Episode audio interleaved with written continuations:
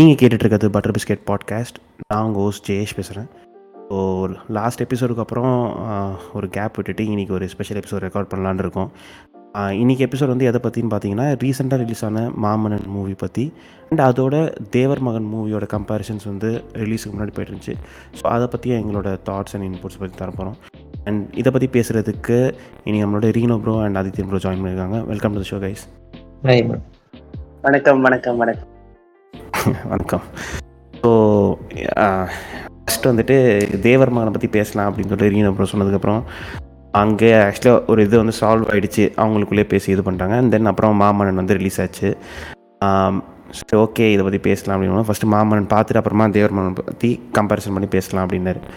First வந்து மாமன்னன் பற்றி ரெண்டு பேருமே வந்து ரைட் அப்ஸ் போட்டிருக்கீங்க எழுதிருக்கீங்க இப்போதைக்கு இங்கே வந்து உங்களோட அந்த மூவி பற்றின தாட்ஸ் அண்ட் எக்ஸ்பீரியன்ஸ் எப்படி சொல்லுங்கள் ஸோ ஃபர்ஸ்ட் என்ன அப்புறம் நீங்கள் சொல்லுங்கள் மாமன்னன் ஆஹ் ரொம்பவே நல்லா இருந்துச்சு எனக்கு. தியேட்டர்ல தான் பார்த்தேன். ஸோ கர்ணன் அந்த எக்ஸ்பெக்டேஷன் கூட போகல. ஏன்னா ஆக்சுவலி தெரிஞ்சிருந்துச்சு. அந்த அந்த மாதிரி ஒரு படமா இருக்காது பேனதி இருக்காது பொலிட்டிக்கலி ஏதாவது ஒரு விஷயமா தான் இருக்கும். அப்படின்னு அந்த எக்ஸ்பெக்டேஷன்ஸோட போனதுனால எனக்கு கொஞ்சம் சாட்டிஸ்ஃபைங்காக தான் இருந்துச்சு. ஆஹ் மாமன்னன். அதுவும் ஆதித்யன் ப்ரோ நீங்க சொல்லுங்க. லைக் இன்டெப்தா அந்த படம் எப்படி இருந்துச்சு? நான் எந்த ஒரு எதிர்பார்ப்பும் இல்லை. முதல்ல இருந்தே இந்த ஆன்சாம்பிள் பத்தி சொன்னதுல இருந்தே என்னடா இது வித்தியாசமா இருக்குது காம்பினேஷனு அப்படிதான் இருந்துச்சு. ஃபர்ஸ்ட் அது பண்ணது ஏ. ஆர் ரஹ்மான் அப்புறம் உதயநிதி ஸ்டாலின் கீர்த்தி சுரேஷ் பாப்பா அப்புறம் இவரு நம்ம வடிவேலு. இருக்கிறதுல ரொம்ப ரொம்ப வியர்டான ஆன்சாம்பிள்னா அதான் நினைக்கிறேன். எனக்கு தெரிஞ்சு என்னடா இது? இதை வச்சு என்ன பண்ண போறாங்க?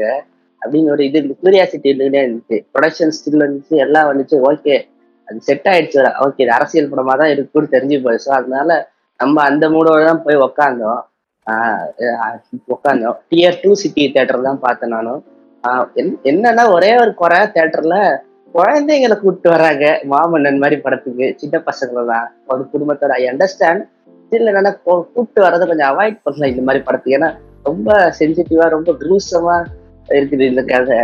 இந்த இந்த தாக்கம் இருக்குது சார் இந்த விஷுவல்ஸ் எல்லாம். ஸோ அதனால அது கூப்பிட்டு வர்றதை கொஞ்சம் தவிர்க்கலாம். அந்த ஏன்னா கொஞ்சம் எக்ஸ்பீரியன்ஸ் ருவீன் ஆகுது கொஞ்சம். நம்மள மாதிரி அடல்ட்ஸ் பார்க்குறப்ப. ஸோ வந்து அது அது தவிர்க்க மற்றபடி எனக்கு எக்ஸ்பீரியன்ஸ் லெவலில் சொல்ல போனால் எல்லா சீனுக்கும் எல்லா சீனுக்கும் ஒரு கூட்டிங் ஒரு சியரிங் அப்படி இருந்துகிட்டே இருந்துச்சு. ஒரு க- சி- சின்ன ஒரு சைலன்ஸ் ஒரு ஒரு எமோ ஒரு எமோஷனலா கனெக்ட் ஆகிற விதம் எல்லாமே இருந்துச்சு. அவ்வளோ அவ்வளோ நல்ல ஒரு எக்ஸ்பீரியன்ஸ் தேட்டரை பொறுத்த வரைக்கும். எனக்கு எனக்கு பர்சனலா வெளி உள்ளா இருக்க எல்லாம் சோசியல் மீடியாக்குள்ள வந்து ஒரு பிம்பத்துக்குள்ள அடக்கி கிடக்குறாங்கன்னு தெரியுது. ஆனால் வெளியே பார்க்கக்குள்ள எல்லாருக்குமே யுனானிமஸா இந்த படம் பிடிச்சிருக்குதான். ஸோ வந்து அது வந்து ஒத்துக்கிட்டே தான் ஆகணும். இட்ஸ் ப்ரூவன் ஃபேக்ட் மாதிரி everything around outside the world is different outside the social media echo chamber is different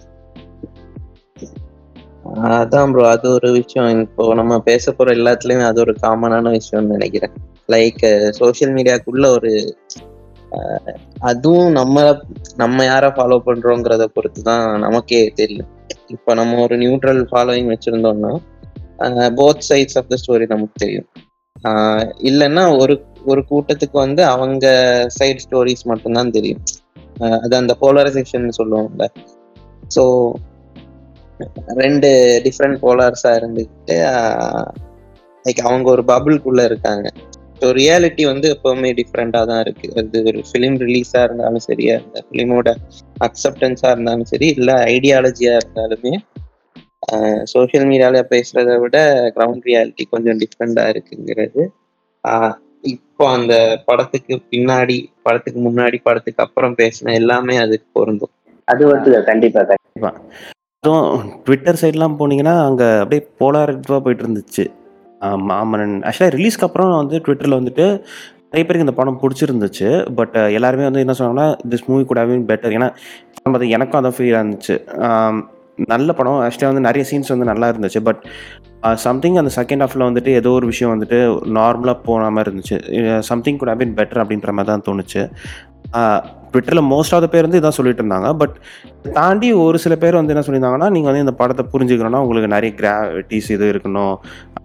இந்த படத்தோட இந்த நுவான்சஸ் பற்றி தெரிஞ்சிருக்கணும். சின்ன சின்ன விஷயத்தை பண்ணி ஃபர்ஸ்ட் வந்து எனக்கு அதை அட்ரஸ் பண்ணிட்டுருக்காங்க இப்போ ஆலிசம் இருக்கும் நிறைய லேயர்ஸ் இருக்கும். ஸோ இதெல்லாம் தெரிஞ்சால் தான் ஃபஸ்ட்டு வந்துட்டு அந்த படத்தை என்ஜாய் பண்ணணுன்னு இருக்கான் இல்லை எனக்கு அந்த படம் பிடிக்கலன்னா வந்துட்டு இதனால தான் எனக்கு அந்த பிடி படம் வந்து பிடிக்கல அப்படின்ற அர்த்தம் இருக்கா? நீங்கள் அதை பற்றி என்ன நினைக்கிறீங்க? ஆஹ் இந்த விஷயத்த பத்தி சொல்ல போனா கர்ணன் ஆகட்டும் பரியேறு பெருமாள் ஆகட்டும் ரெண்டு படத்துலயும் நீங்க வந்து உங்களுக்கு கான்டெக்ட் அதாவது ஒரு ஒரு அவுட் சைடர் சொல்லுவோம் நார்த் இந்தியனோ இல்லை ஒரு வேற ஒரு லாங்குவேஜ் இது பண்றவங்கள பார்த்தாங்கன்னா வேற ஒரு வேற உலகத்தோடைய வேற ஒரு மூலையில இருந்து வேற ஒரு ஒரு யூரோப்பியனோ இல்லை ஒரு அமெரிக்கனோ பார்த்தானா இந்த ப- கர்ணனோ பரியரும் பெருமாளோ அவனுக்கு வந்து கான்டெக்ட் தெரிய வேண்டிய அவசியம் இல்லாத மாதிரி தான் இருக்கும். ஃபர்ஸ்ட் அந்த கதையை படிக்க அந்த கதையை வந்து அணுகிறப்ப. ஏன்னா எல்லாமே ஒரு யூனிவர்சல் அப்ரோச் இருக்கு கதையில. ஆனா மாமன்னன் பொறுத்த வரைக்கும் என்னன்னா நீங்க வந்து ஒரு நம்ம தமிழ்நாட்டுல இருக்கவங்களுக்கு தான் தமிழ்ல இந்த தமிழ்நாட்டுல கொஞ்சம் அந்த அந்த அரசியல் தெரிஞ்சு இந்த அந்த விஷயங்கள் தெரிஞ்சு பண்- பாக்குறவங்களுக்கு தான் இந்த இந்த விஷயம் வந்து இன்னும் நல்ல கிராஸ்ப் ஆகும். இதை பொறுத்த வரைக்கும். சாதாரண மக்களுக்கே அதாவது இது ஒண்ணும் பயங்கரமா நம்ம அன்னை தியாகராஜன் குமார படம் மாதிரி எல்லாம் நீங்க பயங்கரமா நிகிலிசம் தெரிஞ்சிருக்கணும் இந்த பிலாசபி தெரிஞ்சுக்கணும் அதெல்லாம் அந்த மாதிரிலாம் இல்லை. நீங்க சாதாரணமாவே ஒரு சாதாரணமா ஒரு ஒரு டியர் டூ சிட்டில டியர் த்ரீ சிட்டில எல்லாருக்கும் இந்த பரிச்சயமான சில அரசியல் விஷய அரசியல்கள் சமூக நீதி சமூக விஷயங்கள் தெரிஞ்சாலே உங்களுக்கு இந்த படம் வந்து ரொம்ப கரெக்ட் ஆகும். அதனால தான் ஐ திங்க் இந்த படம் வந்து வெகுஜன மக்களுக்கு மத்தியில ரொம்ப கனெக்டா இருக்குன்னு நினைக்கிறேன். வெகுஜன மக்களுக்கு ரொம்ப கரெக்டா இருக்கு. More than previous two films I suppose இதுல இதுல யூனிவர்ஸ் அப்ரோ யூனிவர்ஸ் அப்ரோச் இருக்கு நான் ஸ்டில் சொல்றேன். அது வந்து என்னன்னா இன்னும் அந்த கான்டெக்ட் இதுல நிறைய தெரிய வேண்டியது இருக்குது. அந்த படத்தை நீங்க வந்து கொஞ்சம் எக்ஸ்பீரியன்ஸ் பண்றதுக்கு. அது வந்து இந்த லேயர்ஸ் நம்ம சினி ஃபைல்ஸ் பாக்குற மாதிரி லேயர்ஸ் இல்ல. ஸ்டில் அது அது ஒரு பொது பொதுவாகவே நீங்க ஜனமாவே நீங்க நிறைய விஷயங்கள் கொஞ்சம் தெரிஞ்சுக்கினாலே உங்களை சுத்தி என்ன நடக்குது தெரிஞ்சீங்கனாலே போதும். உங்க தமிழ்நாட்டுல உங்களை சுத்தி என்ன நடக்குது தெரிஞ்சீங்கனாலே போதும். நீங்க நிறைய விஷயங்கள் இந்த படத்தை படத்தை இன்னும் மெருகி படத்தோட எக்ஸ்பீரியன்ஸ் இன்னும் மெருகேற்றும். அதனாலதான் ஐ திங்க் நம்மள நம்ம சினி ஃபைல்ஸை விட மற்றவங்களுக்கு ஒர்க் ஆனதுக்கு காரணம். ரீனா ப்ரோ உங்களோட தாட்ஸ் இதை பற்றி அதேதான் ப்ரோ லைக் பரியரும் பெருமாள் வந்து எல்லாருக்குமே கனெக்டா எல்லாரையுமே ரிலேட் பண்ண வைக்க முடியிற ஒரு படம்.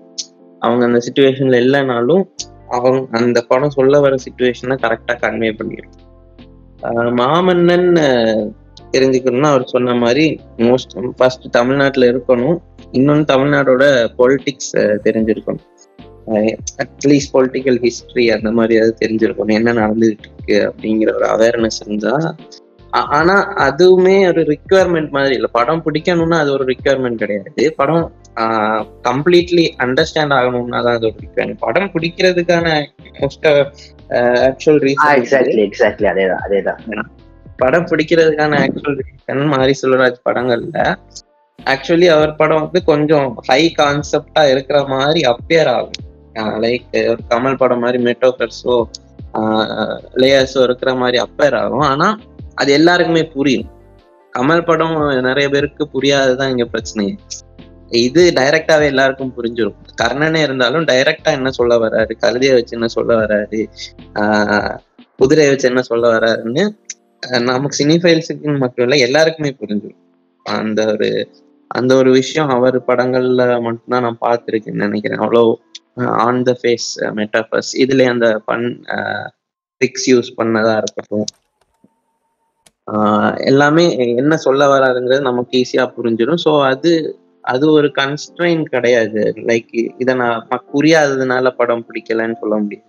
எல்லாருக்குமே படம் புரியும் என்ன சொல்ல வருதுன்னு புரியும். அது சொல்ற விஷயம் பிடிக்காததுனால ஒரு வேளை படம் பிடிக்காம இருக்கலாம். அந்த கடைசி பாயிண்ட் அதை நான் ஒத்துக்கிறேன். அது ஒரு சில கேட்டகரி இருக்கு. அவங்களுக்கு வந்துட்டு அவங்களுக்கு வந்து அந்த படம் பிடிக்காததுக்கு ரீசன் விஷயம். அது ஒரு ரொம்ப இன்ட்ரெஸ்டிங்கா இருந்துச்சு மாவன்ல ஒரு விஷயம்.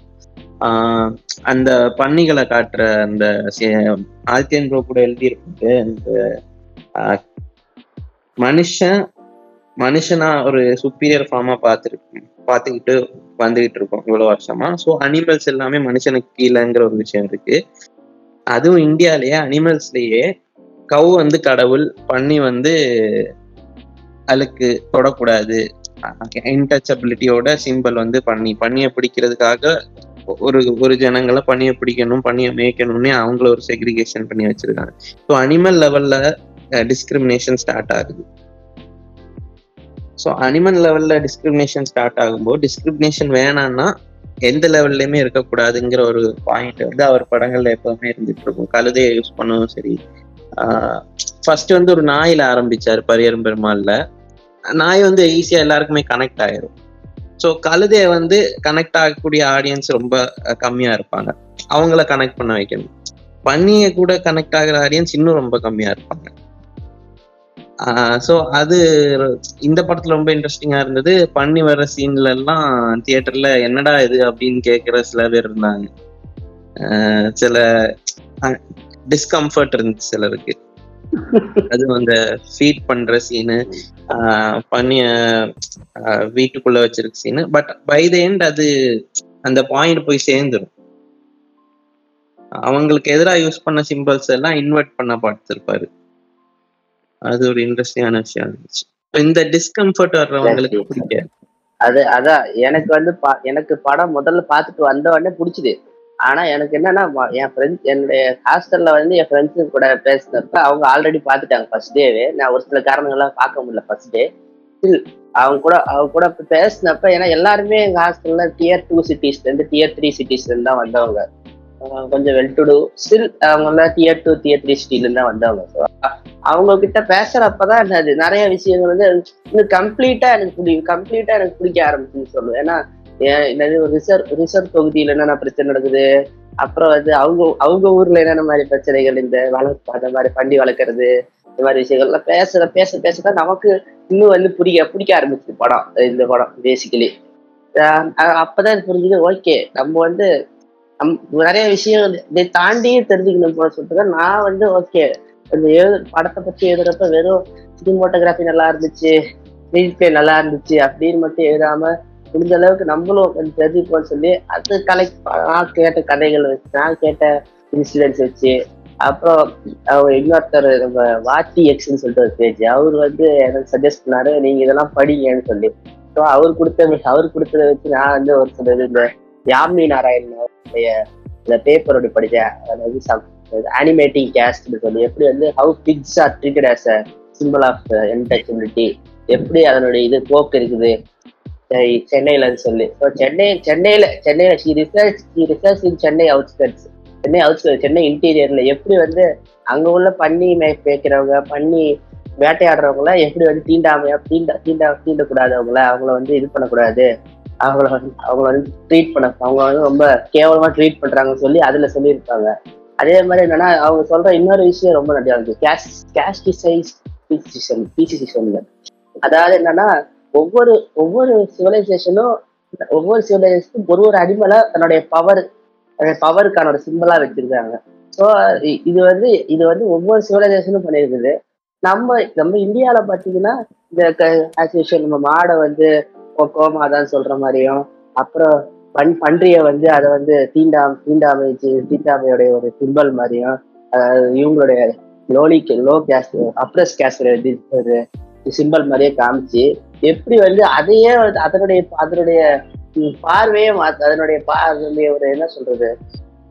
இது இது இந்த மாதிரிதான் இருக்கணும். இந்த மாதிரிதான் பண்ணணும் சொல்லி செட் ஆஃப் ரூல்ஸ் வந்து இவங்க எல்லாருமே பல காலம் வகுப்பு போயிருக்கிறாங்க. ஆனா நம்மளும் அது தெரியாம என்னது பண்- ஒரு அஸ்தட்டிக் வேல்யூக்காக இந்த அஸ்தட்டிக்ஸ் அப்படி நிறைய விஷயங்கள் இருக்குது. என்னது நம்ம வந்து பண்ணிய அணுகிற விதத்துலயும் இதுலயும் ஆனா எல்லாரும் எல்லா எல்லா மிருகங்களும் சரி எல்லாருமே மனுஷனும் சரி எல்லாருமே ஒன்னா வந்ததான் இந்த உலகம் அதான் circle of life web of life எல்லாமே. So வந்து அந்த விஷயத்த வந்து மாரி செல்வராஜ் வந்து படத்துல ப- பன்றிய பன்றிய வந்து எப்படி அது சின்ன கொஞ்சம் அந்த பன்றியை வந்து பன்னிக்குட்டி கொஞ்சதாகட்டும் பன்னிக்குட்டிகளை வந்து அவர் அவர் வந்து எடுத்து வளர்க்குற விதமாகட்டும் அதை ஃபர்ஸ்ட் சீன்லயே அதை எஸ்டாப்ளிஷ் பண்ணிடுறாங்க. அவன் ஏன் சார் பண்ணி வளர்க்குறான்? அவன் எதை வேணாலும் வளர்த்துட்டு போறான். உனக்கு என்ன? நம்ம வேலையை நம்ம பார்த்துட்டு போவோம் அப்படின்னு வடிவேல் சொல்றதாகட்டும் அதுல ஒரு ஒரு சீன்லயும் அதை எஸ்டாப்ளிஷ் பண்ண விதம் தான் எனக்கு போச்சு. அதை விட மாரி செல்வராஜுடைய ஃபர்ஸ்ட் படத்துலயே அது ரொம்ப இன்ட்ரெஸ்டிங்கா இருந்துச்சு. ஏன்னா மாரி செல்வராஜ் ஃபர்ஸ்ட் படத்துல அந்த கரு கருப்பி காமிங்க. கருப்பி வந்து சிப்பிப்பாற நாய். ஆனா சிப்பிப்பாறை நாய் வந்து உண்மையில சிப்பிப்பாறை கிடையாது. It's cross breed of two ஆக்சுவலா அது கிராஸ் பிரீடா இருக்கிறதால தான் அந்த கதையில வந்து ஆஹ் அந்த கதையில வந்து அதை வந்து இந்த இவங்களுக்கு வந்து பிடிக்க மாட்டேங்குது. யாருக்கு இந்த ஹையர் கேஸ்ட் பிடிக்க மாட்டேங்குது அந்த கதையில. அவ அந்த நாய் வந்து இரு இரு சா இரு இரு பிளட்டோட இருக்கிறதால. ஸோ அது அது அதனால தான் அந்த நாயை வந்து கொல் ஆக்சுவலா நாயை வந்து கொல்றாங்க கொல் கொல்ல பார்க்குறாங்க அந்த ட்ரெயின் ட்ரெயின் தண்டவாளத்தில் கட்டி. ஸோ அதனால் அதனால தான் அந்த விஷயம் வந்து நான் அப்புறமா அதை பற்றி படித்த பிறகு பிறகுதான் தெரிஞ்சுது. ஓ இப்படியும் பாருங்களேன் சரி மிக்ஸ் ஆனா கூட இவங்களுக்குலாம் பொறுக்க மாட்டேங்குது பாருங்களேன் அப்படின்னு. அது ஒரு வித்தியாசமான மிருகங்களா இருக்கிறோம் பாருங்க நம்மலாம் அதுதான் சொல்ல வர்றாரு மாரி செல்வராஜனுடைய படங்கள் வழியா. இன்னொன்னு அந்த டிஸ்கஷன் நீங்க சொன்னீங்களா அந்த டிஸ்கஷன் ஒரு யூத் நடுவில் அந்த டிஸ்கஷன் இவ்வளவு டீப்பான டிஸ்கஷன் ஸ்டில் பண்றது அதுதான் படத்தோட சக்சஸ் நினைக்கிறேன் நான்.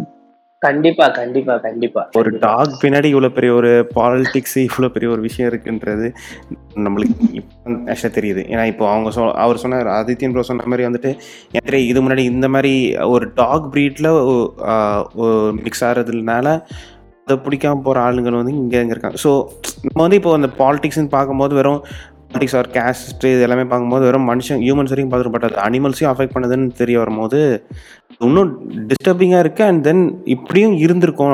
அதான் நம்ம அவர் சொன்ன மாதிரி வெரி ஏஸ்தட்டிக்ஸ்க்காக பார்த்துருந்த ஒரு விஷயத்து பின்னாடி இவ்வளோ ஒரு பெரிய ஒரு விஷயம் இருக்குன்னு தெரிய வருது. அனிமல்ஸையும் அஃபெக்ட் பண்ணுறதுங்கிறத விட அதான் பேசிக்குங்கிறது லைக்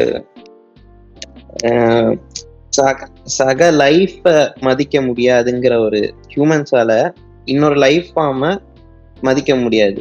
லைக் அவனோட நீட்ஸுக்காக அதை வந்து யூஸ் பண்றது விட யூஸ் பண்ணிட்டு அது ஒரு லைஃபாவே மதிக்கல. அது நாயா இருந்தாலும் ஒரு பண்ணியா இருந்தாலும் அதை ஒரு லைஃப் ஃபார்மா மதிக்க அப்போ அங்கிருந்து டிஸ்கிரிமினேஷன் ஆரம்பிக்கும். லைக் லைஃப்பை வந்து மதிக்காம இருக்க முடியும். அப்போ சக மனுஷனே மதிக்காம இருக்க முடியும். ஸோ அவர் படங்கள்ல எப்படின்னா அந்த ஒரு மாதிரி அந்த opposite side villain side characters யாருமே அனிமல்ஸை மதிக்க மாட்டாங்க. அந்த மாதிரி ஒரு ஆங்கிள் இருக்கும். இதுலயும் பார்த்தீங்கன்னா ரத்னவேல் வந்து அவரோட பர்சனல் யூஸுக்காக டாக்ஸை வச்சிருப்பாரு. நாய்கள் நடுவுலயே அவர் இருந்தாலும் கூட எந்த ஒரு நாயும் ஒரு உயிரா மதிக்க மாட்டாரு. அவருக்கு யூஸ் ஆகலைன்னா அடிச்சு தூக்கி போட்டுவார் அவர் அந்த நாய் மேய்க்கிற பையனையும் நாய் மாதிரி இருக்கணும்னு எக்ஸ்பெக்ட் எக்ஸ்பெக்ட் பண்ணுவாரு. நான் தான் அவனை வளர்த்தேன். ஸோ நான் எனக்கு அவன் வந்து ஃபேத்ஃபுல்லா இருக்கணும். வடிவேல் கேரக்டர்ட்டையும் அதே தான் எக்ஸ்பெக்ட் பண்ணுவார் அவர். நான் உங்களை கூட வச்சிருந்தோம்ல நீங்க எனக்கு மரியாதையா இருக்கணும்ல அந்த மாதிரி ஒரு எக்ஸ்பெக்டேஷன் இருக்கும் அவர்கிட்ட. ஸோ அவர்கிட்ட இருந்து எடுத்தோம்னா அவர் பேசிக்கலி அவருக்கு இன்னொரு லைஃப் ஃபார்ம மதிக்க முடியாது. சுப்பீரியர் இன்ஃபீரியர்னு பார்க்குறவர் அந்த ஆஸ்பெக்ட் வந்து ஆக்சுவலி அந்த எண்டிங்கில் வந்துட்டு வந்து ஒரு சீன் ஒன்று வரும்ல. ஆமா. கிளைமேக்ஸ் ஷாட் அவன் வந்துட்டு அந்த ஒரு ஒரு நாயும் சு சுட்டு தள்ளுவான்.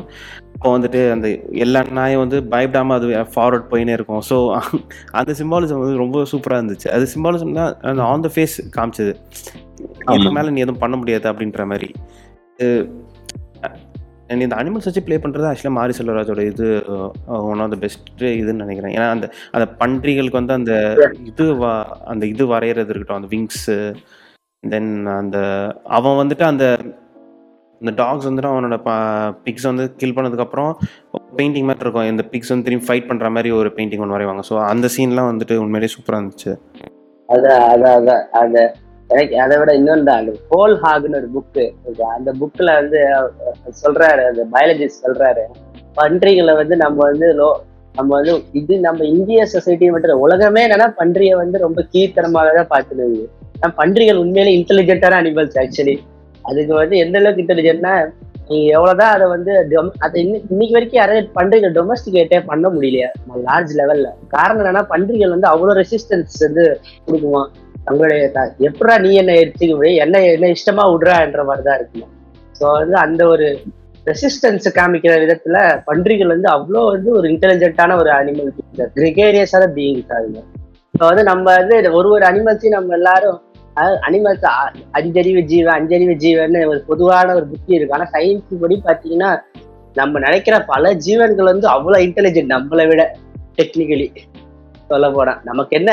வி ஹாவ் த ஓன் மனிதர்களுக்கு என்ன we have the means to create something out of that அவ்வளோதான் express express something out of இந்த ஃபார்ம் ஆஃப் ஆர்ட் ஆகட்டும் இல்லை ஏதோ ஒரு விஷயம் ஏதோ ஒரு ஸ்டடீஸ் ஆகட்டும் எனி நம்ம வந்து கிரியேட் எக்ஸ்பிரஸ் பண்ணுறதால நம்ம சுப்பீரியர் ஹியூமன் பீயிங்ஸ் நினைக்கிறத தவிர நம்மளை விட இன்டெலிஜென்ட்டான அனிமல்ஸ் நிறைய இந்த இந்த இந்த பூலோகத்தில் இருக்குது. டால்ஃபின் ஆகட்டும் ஒரு வேல் ஆகட்டும் எல்லாமே அவ்வளோ இன்டெலிஜென்ட்டான அனிமல்ஸ் இப்போ வந்து நம்ம தான் அப்படி பாக்குறோம். அனிமல்ஸ் அனிமல்ஸையோ ரெப்டைல்ஸையோ ஏதோ ஒரு அதை பார்க்குறோம் ஸோ வந்து அந்த ஒரு போக்கு தான் மாறணும். ஒரு சயின்டிஃபிக்கான அப்ரோச் இருக்கணும் இதுலதான். மாறி செல்வர் இன்டெலிஜ் இன்டென்ஷனலா வச்சாரான்னு தெரியல. அது சயின்டிபிக்கலா அவர் பார்த்தாரா அதெல்லாம் நமக்கு தெரியல. ஆனா அது படிச்சப்ப எனக்கு இன்னொரு ஆங்கிள் கிடைச்சது அவ்வளோதான் ஆஹ் இந்த அனிமல்ஸ்குள்ள இன்டெலிஜென்ட் நம்ம ரீசெண்டாக வந்து அவதார் டூலையும் ஆக்சுவலாக இந்த ஒரு ஆஸ்பெக்ட் எடுத்துகிட்டு வந்திருப்பாங்கன்னு.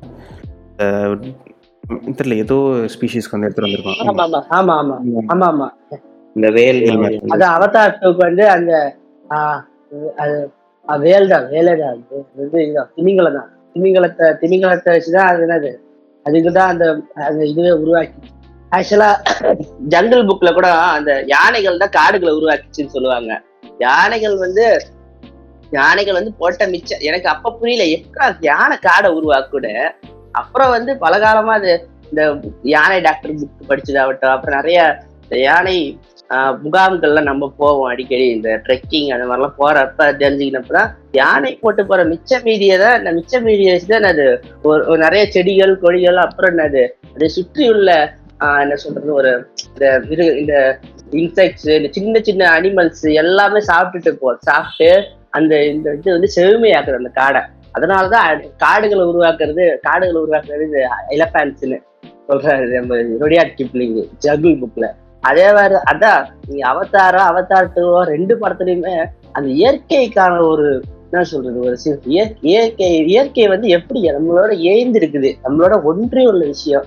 வை அதனால தான் ஏவா ஏவா அந்த கனெக்ஷன் காமிக்கிறாங்க பாருங்க அந்த இப்போ ஃபர்ஸ்ட் செகண்ட் பார்ட்ல அந்த வாட்டர்லயே இருக்கும் ஃபர்ஸ்ட் பார்ட்ல அந்த ஒரு காடுகளே இருக்கிறோம். எப்படி வந்து we are all interconnected Ashwatthama அப்படின்னு சொல்லுவாங்களா? அந்த அந்த ஒரு விஷயம் தான் அந்த ஒரு விஷயம் தான் நமக்கு காமிக்க வருது இந்த கதைகள் எல்லாமே. என்னைய பொறுத்தவரை. ஸோ இப்போ வந்துட்டு இந்த மூவியில் another one of the best scenes வந்துட்டு அந்த இன்ட்ரம்ஷன் சீன் ஆல்மோஸ்ட் எல்லாருமே வந்துட்டு அந்த சீனை பற்றி பேசிட்டு இருந்தாங்க.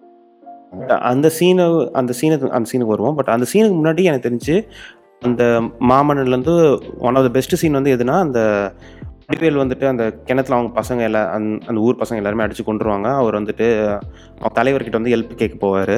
அண்ட் அவர் வந்து எல்லாம் எதுவும் பண்ண முடியாது அப்படின்னு சொன்னோடனே அந்த மலை உச்சியிலேருந்து அந்த ஊரை வந்து பார்ப்பாரு. அவரால் வந்து எதுவும் பண்ண முடியாது அப்படின்னு. அந்த ஒரு ஷாட் வந்துட்டு ரொம்பவே அழகாக இருந்துச்சு. ஏன்னா அந்த ஒரு ப்ரீத்திங் ஸ்பேஸ் இருந்துச்சு அங்கே. அவரோட ஃபீலிங்ஸ் எக்ஸ்பிரஸ் பண்ணுறதுக்கு அண்ட் தென் அவர் என்ன ஃபீல் பண்ணுறாரு ஸோ இப்போ நம்ம அந்த இன்டர்மிஷன் சீன் போகிற முடியும் இப்போ இது வந்து one of the best scenes எனக்கு அந்த மூவியில் பிடிச்சி. ஸோ வேறு என்னென்ன சீன்ஸ்லாம் வந்துட்டு அந்த மூவியில் உங்களுக்கு நல்லா இருந்துச்சு? பெஸ்ட் ஷார்ட் பெஸ்ட் சீன்ஸ் நினைக்கிறீங்க? அதான் அந்த உங்களுக்கு உங்கள்தான் உங்கள்தான் பிடி எனக்கு பிடிச்சிருச்சு அது. அந்த சீன் வந்து என்னன்னா அப்படியே தேட்டரே ஸ்தம்பிச்சு நின்றுச்சுன்னு சொல்லுவாங்க தெரியுமா? அப்படி இருந்துச்சு அந்த அந்த பிளாக் அண்ட் ஒயிட்ல இருக்கிற காட்சிகள் அந்த பிளாஷ்பேக் காட்சிகள் எல்லாமே. அது எனக்கு அது இவருக்கு அது மாரி செல்வராஜன் இல்லை நிறைய பேர் இந்த ரொம்ப அந்த ஃபிலிம் மேக்கிங்ல அந்த ஆர்ட் அந்த ஆர்ட் ஆஃப் ஃபிலிம் ஆர்வமுடையவங்களுக்கு அந்த பிளாக் அண்ட் ஒயிட் ஃபார்மேட் ரொம்ப பிடிச்சிருக்குது. அதுல அதுல அதுல எக்ஸ்பிரஸ் பண்றதுக்கு அவ்வளவு more than colour I suppose maybe நம்ம இன்னொரு ஒரு காலகட்டத்தில் ஃபுல் ஃபிளெஜ்டா ஒரு பிளாக் அண்ட் ஒயிட் ஃபீச்சர் ஃபிலிமே பார்க்க முடியும் போல. நம்ம மாரி சில modern band black and white like Cold War அந்த மாதிரி படம் மாதிரி பார்க்க முடியும்னு நினைக்கிறேன். இது ரொம்ப பயங்கரமான ஃபார் தான் இருக்கா ஸ்டில் நினைக்கிறேன். அது சொல்றேன். அது ஓகே அது. அந்த அந்த கா- அந்த ஒரு இது சொல்லுவோம் அந்த ஒரு நீங்க ஒரே சீன்ல வந்து உங்களை அப்படியே அய வச்சு அப்படியே உங்களை உங்களையும் அந்த நம்ம இவரு வடிவேல் வந்து ஒரு மேக்ரோ காசம் ஆஃப் எமோஷன்ஸ் காமிப்பார் அப்படியே. அவருக்கு இதுல இருப்பாரு ஒரு- கன்ஃபியூஷன்ல இருப்பாரு. ஒரு நாலு பேருடைய கோவம் எப்படிங்க நானூறு பேருடைய நானூறு பேருடைய மானமாகும் மானமாகும்னு. அந்த டைலாக் எல்லாம் எல்லா டைலாகுமே படத்துல வந்து அவ்வளவு கிறிஸ்டல் கிளியரா இருந்துச்சு. இதெல்லாம் நம்ம இதுவாகவே இதெல்லாம் நம்ம பாட புத்தகத்திலே வைக்கலாமேடா. அப்படி இருக்குது அந்த டைலாக்ஸ் ஒவ்வொன்றுமே அது ஒரு ஒவ்வொரு சீன்லயுமே அது எதுவுமே சும்மா சும்மாங்காட்டி எழுதல டைலாக்லாம் அப்படிதான் இருந்துச்சு படத்துல. அது ரொம்ப பிடிச்சிருந்துச்சு. ஓலம் தெரியுமா? அந்த ஓலம் வந்து அவ்வளோ அப்படியே அந்த அவருடைய அந்த ஓலை அந்த ஓலை அப்படியே கேக்குது. நமக்கு காதுல எல்லாம் அப்படி இருக்குது. அதுவும் அந்த பா- அந்த பா- அந்த ஏஆர் ரஹ்மான் பேக்ரவுண்ட் ஸ்கோர் நிறைய பேர் அப்ரிஷியேட் பண்ண மாட்டேங்கிற அந்த சீன்ல அடியல் பர்ஃபார்மன்ஸ் அந்த இவருடைய அந்த அந்த ஃப்ரேமிங் தேனி ஈஸ்வருடைய ஃப்ரேமிங் எல்லாம் அப்ரிஷியேட் பண்ற மாதிரி அதுல இவருடைய அந்த இது அப்ரிஷியேட் பண்ண மாட்டேங்குது ஸ்கோரிங் ஏன்னா அதுல மினிமலா இருக்கு அந்த சீன்ல எல்லாம். ரொம்ப பயங்கரமா சீன்ல பயங்கரமா மினிமலா இருக்கு ஆமா ஆமா. பிளாக் அண்ட் ஒயிட் சீன் அந்த Exactly, பேக்ரவுண்ட் அவ்வளோ ஒரு யாருமே ரெகனைஸ் பண்ணல. அது எஃபெக்டிவாவே இருந்துச்சு கதையில. அந்த ஒரு சீன்ல அப்படியே உங்களை அப்படியே ஒரு நிமிஷம் இது அதுக்கப்புறம் அதுக்கப்புறம் எனக்கு ரொம்ப ஆச்சு. நெஞ்சமே நெஞ்சமே அது தேவா வெர்ஷன் தான். எதே என்னடா இது அப்படின்னு. எனக்கு படம் பத்தி எதுவும் தெரியாது. ஐடியாவே இல்லை. நான் எதுவும் ஸ்பாய்லர் பார்க்கல எதுவும் பார்க்கல. பார்த்தப்ப ஏய் என்னடா அடி நமக்கே ஆச்சரியமாச்சு. அதுவும் கரெக்டா பிளேஸ் பண்ண விதம் நெஞ்சமே நெஞ்சமே பிளேஸ் பண்ண விதம். எல்லாமே ரொம்ப நல்லா இருந்துச்சு. அது அதுதான் எனக்கு அந்த இந்த ஒரு நெஞ்சமே நெஞ்சமே வந்து அந்த முன்னாடி வந்த அந்த ஃபிளாஷ்பேக்கும் அப்புறம் அந்த சீக்வன்ஸ் அப்படியே நெஞ்சமே நெஞ்சமே சீக்வன்ஸ் தான். எனக்கு ரொம்ப பிடிச்சது படத்துல. அதுக்கு அடுத்து பிடிச்சதுன்னா இதுதான். As as probably intermission sequence தான். எனக்கும் அதேதான் அந்த பிளாக் அண்ட் ஒயிட் சீக்வன்ஸ் அது வரைக்கும் மாரியோ செல்வராஜ் படத்துக்கு உள்ள போன மாதிரி அப்போதான் இருக்கும். பிளாக் அண்ட் ஒயிட் சீக்வன்ஸ்ல தான் அந்த ஃபீலிங்கே வரும். அண்ட் பேக்ரவுண்ட் ஸ்கோர் அவர் சொன்ன மாதிரி நம்ம ஆடியன்ஸ் பழகிட்டாங்க. சந்தோஷ் நாராயண் மியூசிக்கு அந்த மாதிரி சீன்ஸ்ல பட் இது ரஹ்மானே சொல்லியிருப்பார். ஒரு வேர்ல்ட் சினிமா எப்படி ஹேண்டில் பண்ணுவாரோ அந்த ஆங்கிள் தான் மாமன்னன் ஹேண்டில் பண்ணியிருப்பார். முக்கியமா அந்த பிளாக் அண்ட் ஒயிட் சீக்வன்ஸ் அது இன்னொரு தடவை பேக்ரவுண்ட் ஸ்கோர் நல்லா இல்லைன்னு சொல்றவங்க இன்னொரு தடவை அந்த ட்ரை பண்ணி பார்க்கணும் படத்தை. அதை விட எனக்கு இன்னொரு பிடிச்ச இன்னொரு பிடிச்ச சீக்வன்ஸ் வந்து அது இது என்னன்னா அந்த அந்த டியூஷன் அந்த அந்த இது அந்த சென்டரை உடைப்பானுங்க உடப்ப உடைக்க போவாங்க தெரியுமா? அந்த சீனு அதுக்கு முன்னாடி அந்த இன்டர் கட் எல்லாமே இன்டர் கட் ஒன்று ஒன்று அவர் வந்து அது பசங்க அந்த பச அந்த பசங்க கூட அவர் வந்து ஆடுறது உதயநிதி பசங்க கூட ஆடுறது அது வந்து பிளாக் அண்ட் ஒயிட்ல அப்படியே இன்டர் கட் ஆகும் அந்த சீனு அந்த இன்டர் கட் அவ்வளோ சூப்பராக இருந்துச்சு. எனக்கு அது ரொம்ப பிடிச்சிருச்சு அந்த சீனு அது இன்டர் கட் ஆகி அப்புறம் அவங்க கொண்டு உடைக்கிறது அது ரொம்ப உண்மையிலே நல்லா இருந்துச்சு. அது அது ரொம்ப ரொம்ப அது அது வந்து எஃபெக்டிவா பில்ட் பண்ணியிருந்தாங்க அந்த இது சீனை எனக்கு என்ன மாறி சொல்லுவாங்க ஆச்சரியம் என்னன்னா எப்படி அவரு ஒரு மாசான ஒரு சீக்வன்ஸ் எப்படி வந்து எஃபெக்டிவா பில்ட் பண்றாருன்னு.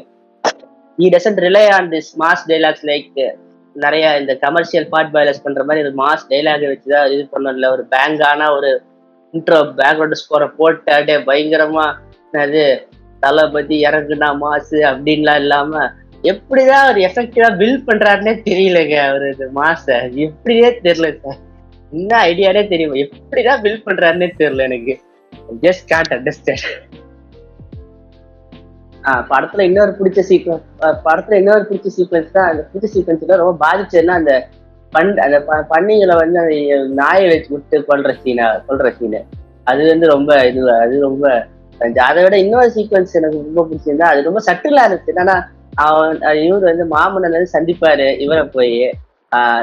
சீஃப் மினிஸ்டர் போய் அப்ப வந்து இவன் வந்து உள்ளார்க்க போய் ஆஹ் அவன் நிக்க வச்சுட்டா நிக்க வச்சு நிக்க வச்சுட்டாரு. அவங்க அப்பா வந்து சொல்லி பார்க்க போய் அப்படியே தரப்பாரு உதயநிதி சார் போய் தரப்பாரு ஒரு கோவத்துல போய் அந்த அந்த கதவு திறந்த போய் பாப்பாரு அந்த சீனு அது ரொம்ப செட்டிலா இருந்துச்சு. இல்ல ரொம்ப நல்லா இருந்துச்சு அந்த சீன் ரொம்ப நல்லா இருந்துச்சு. ரொம்ப நல்லா இருந்துச்சு. ஆமா அது எனக்கு ரொம்ப பிடிச்சி அந்த சீன் அதே மாதிரி அப்ப மண்ணு வந்து இப்ப நான் வெறும் களிமண் இல்ல மாமண் அந்த மாதிரி சொல்ற சீனு ஃபர்ஸ்ட் ரொம்ப டிப்பிக்கலா தெரிஞ்சாலும் இந்த கிளைமேக்ஸ்ல அவர் இந்த ப்ராட்காஸ்ட்ல சொல்லும்போது அந்த கதை சொல்லும்போது அது கனெக்ட் ஆகும். அவரை வந்து மண்ணுன்னு கூப்பிடுவாங்க. என் பையன் தான் என்ன மாமன்னன்னு கூப்பிட்ட ஆரம்பிச்சான் அந்த மாதிரி. அதுவும் டேல் கிளைமேக்ஸ் எனக்கு ரொம்ப பிடிச்சிருக்கு. எக்ஸாக்ட்லி ஸ்பீக்கர் ஆகுறது. ஏன்னா எல்லாருமே நின்னு பேசும்போது அவர் மட்டும்தான் ஃபுல்லாவே உட்கார்ந்து இருப்பாரு ஸ்பீக்கர் பொசிஷன் ஸோ அது ரொம்ப சூப்பரா இருந்துச்சு. பிறப்புக்கும் எல்லா உயிருக்கும் அந்த அந்த அந்த ஒரு இதை வச்சு இந்த ஒரு லைனை வச்சு அழகா அதை முடிச்சிருப்பாரு. அது ரொம்ப நல்லா இருந்துச்சு. அது எனக்கு என்னமோ அவர் ஜெயிச்சப்ப நமக்கே ஜெயிச்ச மாதிரி இருந்துச்சு அந்த சீக்வன்ஸ் எல்லாம் பார்த்தப்ப. எனக்கு அது அந்த சீக்வன்ஸ் அது எப்படிதான் தெரியும்? மாரி செல்வராஜ் வந்து அந்த ப்ரொட்டாகரிஸ்ட் கூட அப்படி கனெக்ட் பண்ண வச்சிருந்தாரு நம்மள ஒரு ஒரு படத்துலயும். அது வந்து ஒரு சில பேரால் தான் முடியும்னு நினைக்கிறேன். வாரிசு நல்லாவே எஃபெக்டிவா பண்ணியிருக்காரு என்னைய பொறுத்தவரை. அண்ட் இந்த சீனும் ரொம்ப அழகா இருந்துச்சு. அதாவது அந்த சீன் வந்து என்னன்னா எக்ஸாக்டாக ஞாபகம் இல்லை எந்த சீனுக்கு அப்புறம் வரும்னு. அந்த பண்ணி ஆ அந்த பண்ணிகளை சாவடிச்சதுக்கப்புறம் தான் வரும்னு நினைக்கிறேன். அந்த அவன் வந்துட்டு ஒரு டிரான்ஸ் அண்ட் டிரான்ஸ்டேட்னு இல்லை லைக் அந்த ஒரு மலை உச்சியில் இருப்பான் அந்த எல்லாமே எரிஞ்சிட்ருக்கோம் அப்போ அவங்க மாஸ்டர் வந்துட்டு ஸோ மாரி செல்வராஜுக்கு வந்து இந்த ஒரு இது பண்ணியிருப்பார் பண்ணியிருப்பாரு இது பா பரியரும் பெருமாள்லேயும் பண்ணியிருப்பாரு பரியரும் பெருமாளில் வந்துட்டு அவனை கடைசியில் அடிச்சு அந்த ரயில்வே ட்ராக்ல தூக்கி போடுமோ அவனோட அந்த கருப்பி நாய் வந்து அவனை இது பண்ணுற மாதிரி இருக்கும். தென் கர்ணனில் கூட வந்துட்டு அவன் தங்கச்சி வந்துட்டு அவனுக்கு அந்த கைடன்ஸ் இருக்கும் ஒரு ஒரு இதுலேயும். ஸோ இந்த மிஸ்டிக்கல் எலிமெண்ட்ஸ் வந்துட்டு அதுதான் அவன் மாஸ்டர் வந்துட்டு இவனை மீட் பண்ணுறது அண்ட் அது மூலயமா வந்து இவன் எப்படி ரெபல் இது பண்ணுறான்றது அந்த மிஸ்டிக்கல் எலிமெண்ட்ஸை வந்துட்டு ஒரு சீக்வன்ஸ் கொண்டு போகிறது வந்து மாரி செல்வராஜ் வந்து ரொம்பவே அழகாக பண்ணியிருப்பாரு. ஃபர்ஸ்ட் ரெண்டு மூவிலேயும் வந்துட்டு அந்த கேரக்டர்ஸ்க்கு வந்து அது எப்படி யூஸ் ஆகுன்றது இருக்கும். அண்ட் இந்த படத்துலேயும் வந்துட்டு அவன் க்ளோஸ்னால் வந்துட்டு அவன் மாஸ்டர் தான். ஸோ அவரோட கேரக்டர் திரும்பி ஒரு ஐ போர்ஷன் கொண்டு வர மாதிரி இருந்திருக்கும். அந்த சீன் அந்த ஸ்டேஜிங் எல்லாமே. பின்னாடி அந்த எரிஞ்சிட்டு இருக்கும்போது அவன் மாஸ்டர் வந்து அவன்கிட்ட பேசுகிற மாதிரி. அது உண்மையிலே ரொம்ப சூப்பராக இருந்துச்சு அந்த சீன் அது ஒன் ஆஃப் மை அந்த மூவியில் one of my favourite scene so next வந்துட்டு இப்போ பெர்ஃபார்மன்ஸ் பற்றி நம்ம பேசிட்டு இருந்தோம் அந்த இன்டர்வல் போர்ஷன் பண்ணி பெர்ஃபார்மன்ஸ் பற்றி பேசிட்டு இருந்தோம் நிறைய பேர் வந்து இதுதான் வடிவேலோட பெஸ்ட் பெர்ஃபார்மன்ஸ் அப்படின்னு சொல்லிட்டு சொல்லிட்டு இருக்காங்க பட் காமிக்கலாக ஒரு ரோலை புல் பண்ணுறதும் கஷ்டமான விஷயம். அண்ட் இதுக்கு முன்னாடி அவர் சீரியஸான ரோல் பண்ணியிருக்காருன்னா நம்ம நிறைய பா பார்த்துருப்போம். இன் இன்ஃபேக்ட் எம்டனில் கூட வந்துட்டு அவர் எம்மகனில் கூட வந்துட்டு ஒரு காமிக்கல் ப்ளஸ் சீரியஸ் ரோல் மாதிரி தான் பண்ணியிருப்பார். அண்ட் தென் இருபத்தி மூன்றாம் புலிகேசிலையும் வந்துட்டு அந்த ரெண்டு கேரக்டருக்கும் டிஃப்ரென்ஸ் இருக்கும். ஒரு கேரக்டர் வந்துட்டு ஒரு எதுவுமே தெரியாத ஒரு ஆளாக இருப்பான். இன்னொரு கேரக்டர் வந்து சீரியஸ் இதுவாக இருப்பான். ஸோ காமெடி ஆக்டர்ஸ் வந்து இந்த மாதிரி சீரியஸ் ரோல் பண்ணால் தான் அவங்க ஆக்டர்ஸ்ன்னு சொல்லிட்டு அர்த்தம் கிடையாதுல்ல. இதை தான் வந்துட்டு நிறைய பேர் வந்து இதுதான் இவரோட லைஃப் லாங் பெஸ்ட் ரோல் அப்படிலாம் சொல்லிருக்காங்க. ஸோ இதை பற்றி நீங்கள் என்ன நினைக்கிறீங்க? இல்லை அவர் பேசிக்கலி ஒரு பயங்கரமான ஆக்டர் அது ரொம்ப மூடி மூடிடுச்சு. அவரோட பர்சனாலிட்டி ரொம்ப ரொம்ப இன்ஃப்ளூயன்ஷியலா இருக்கிறதுனால அவர் எவ்வளவு பெரிய ஆக்டருங்கிற விஷயம் வந்து நமக்கு ரீச் ஆகாது. ஏன்னா புலிகேசிலே பாத்தீங்கன்னா அந்த ரெண்டு கேரக்டர்ஸ் இருக்கா ஒரு கேரக்டர் வந்து கம்ப்ளீட்லி அவரை பார்த்தா சிரிப்பு வராது. இன்னொரு கேரக்டரை பார்த்தாலே சிரிப்பு வந்துடும் அது ஜஸ்ட் அந்த பாடி லாங்குவேஜ் கூட பண்ண வேண்டாம். சும்மா வந்து நின்னாலே ஒருத்தரை பார்த்தா சிரிப்பு வரும் இன்னொருத்தரை பார்த்தா வராது. அது யாரால பண்ண முடியும்னு எனக்கு தெரியல. வேற யாராலையும் பண்ண முடியாதுன்னு நினைக்கிறேன். அப்படி ஒரு விஷயம். அதேதான் மாமன்னன்லயும் பயங்கரமான ஒரு பெர்ஃபார்மன்ஸ் மாமன்னன்ல. எந்த ஒரு ஆங்கிள்லயும் நம்ம பார்க்காத ஒரு இது இருக்கணும். லைக் சிரிச்சிடக்கூடாது. எந்த ஏன்னா அவரோட எல்லா எக்ஸ்பிரஷனுக்கும் ஒரு சிரிக்கிற ஒரு விஷயம் வச்சிருக்காங்க முன்னாடி. ஸோ அது எதுவுமே இருக்கக்கூடாதுன்னு ரொம்ப ட்ரை பண்ணி டைரக்ட் பண்ணியிருக்காங்க. பெர்ஃபார்மன்ஸும் பயங்கரமா இருந்துச்சு சில இடங்கள் ஃபுல்லாவே பெர்ஃபார்மன்ஸ் நல்லா தான் இருந்துச்சு. அந்த அழுற சீன் பயங்கரமா இம்பாக்ட் ஆயிடுச்சு. இப்படி பெர்ஃபார்ம் பண்றாரு அதான் காமெடி சீரியஸ் பிசினஸ் சொல்லுவாங்க எப்பயுமே. நீங்க வந்து ஒருத்தர் அழக்கூட வச்சிடலாம். ஆனா சிரிக்க வைக்கிறதுங்கிறது ரொம்ப ரொம்ப கஷ்டமான விஷயம். ரியல் லைஃப்லயும் சரி ரியல் லைஃப்லயும் சரி.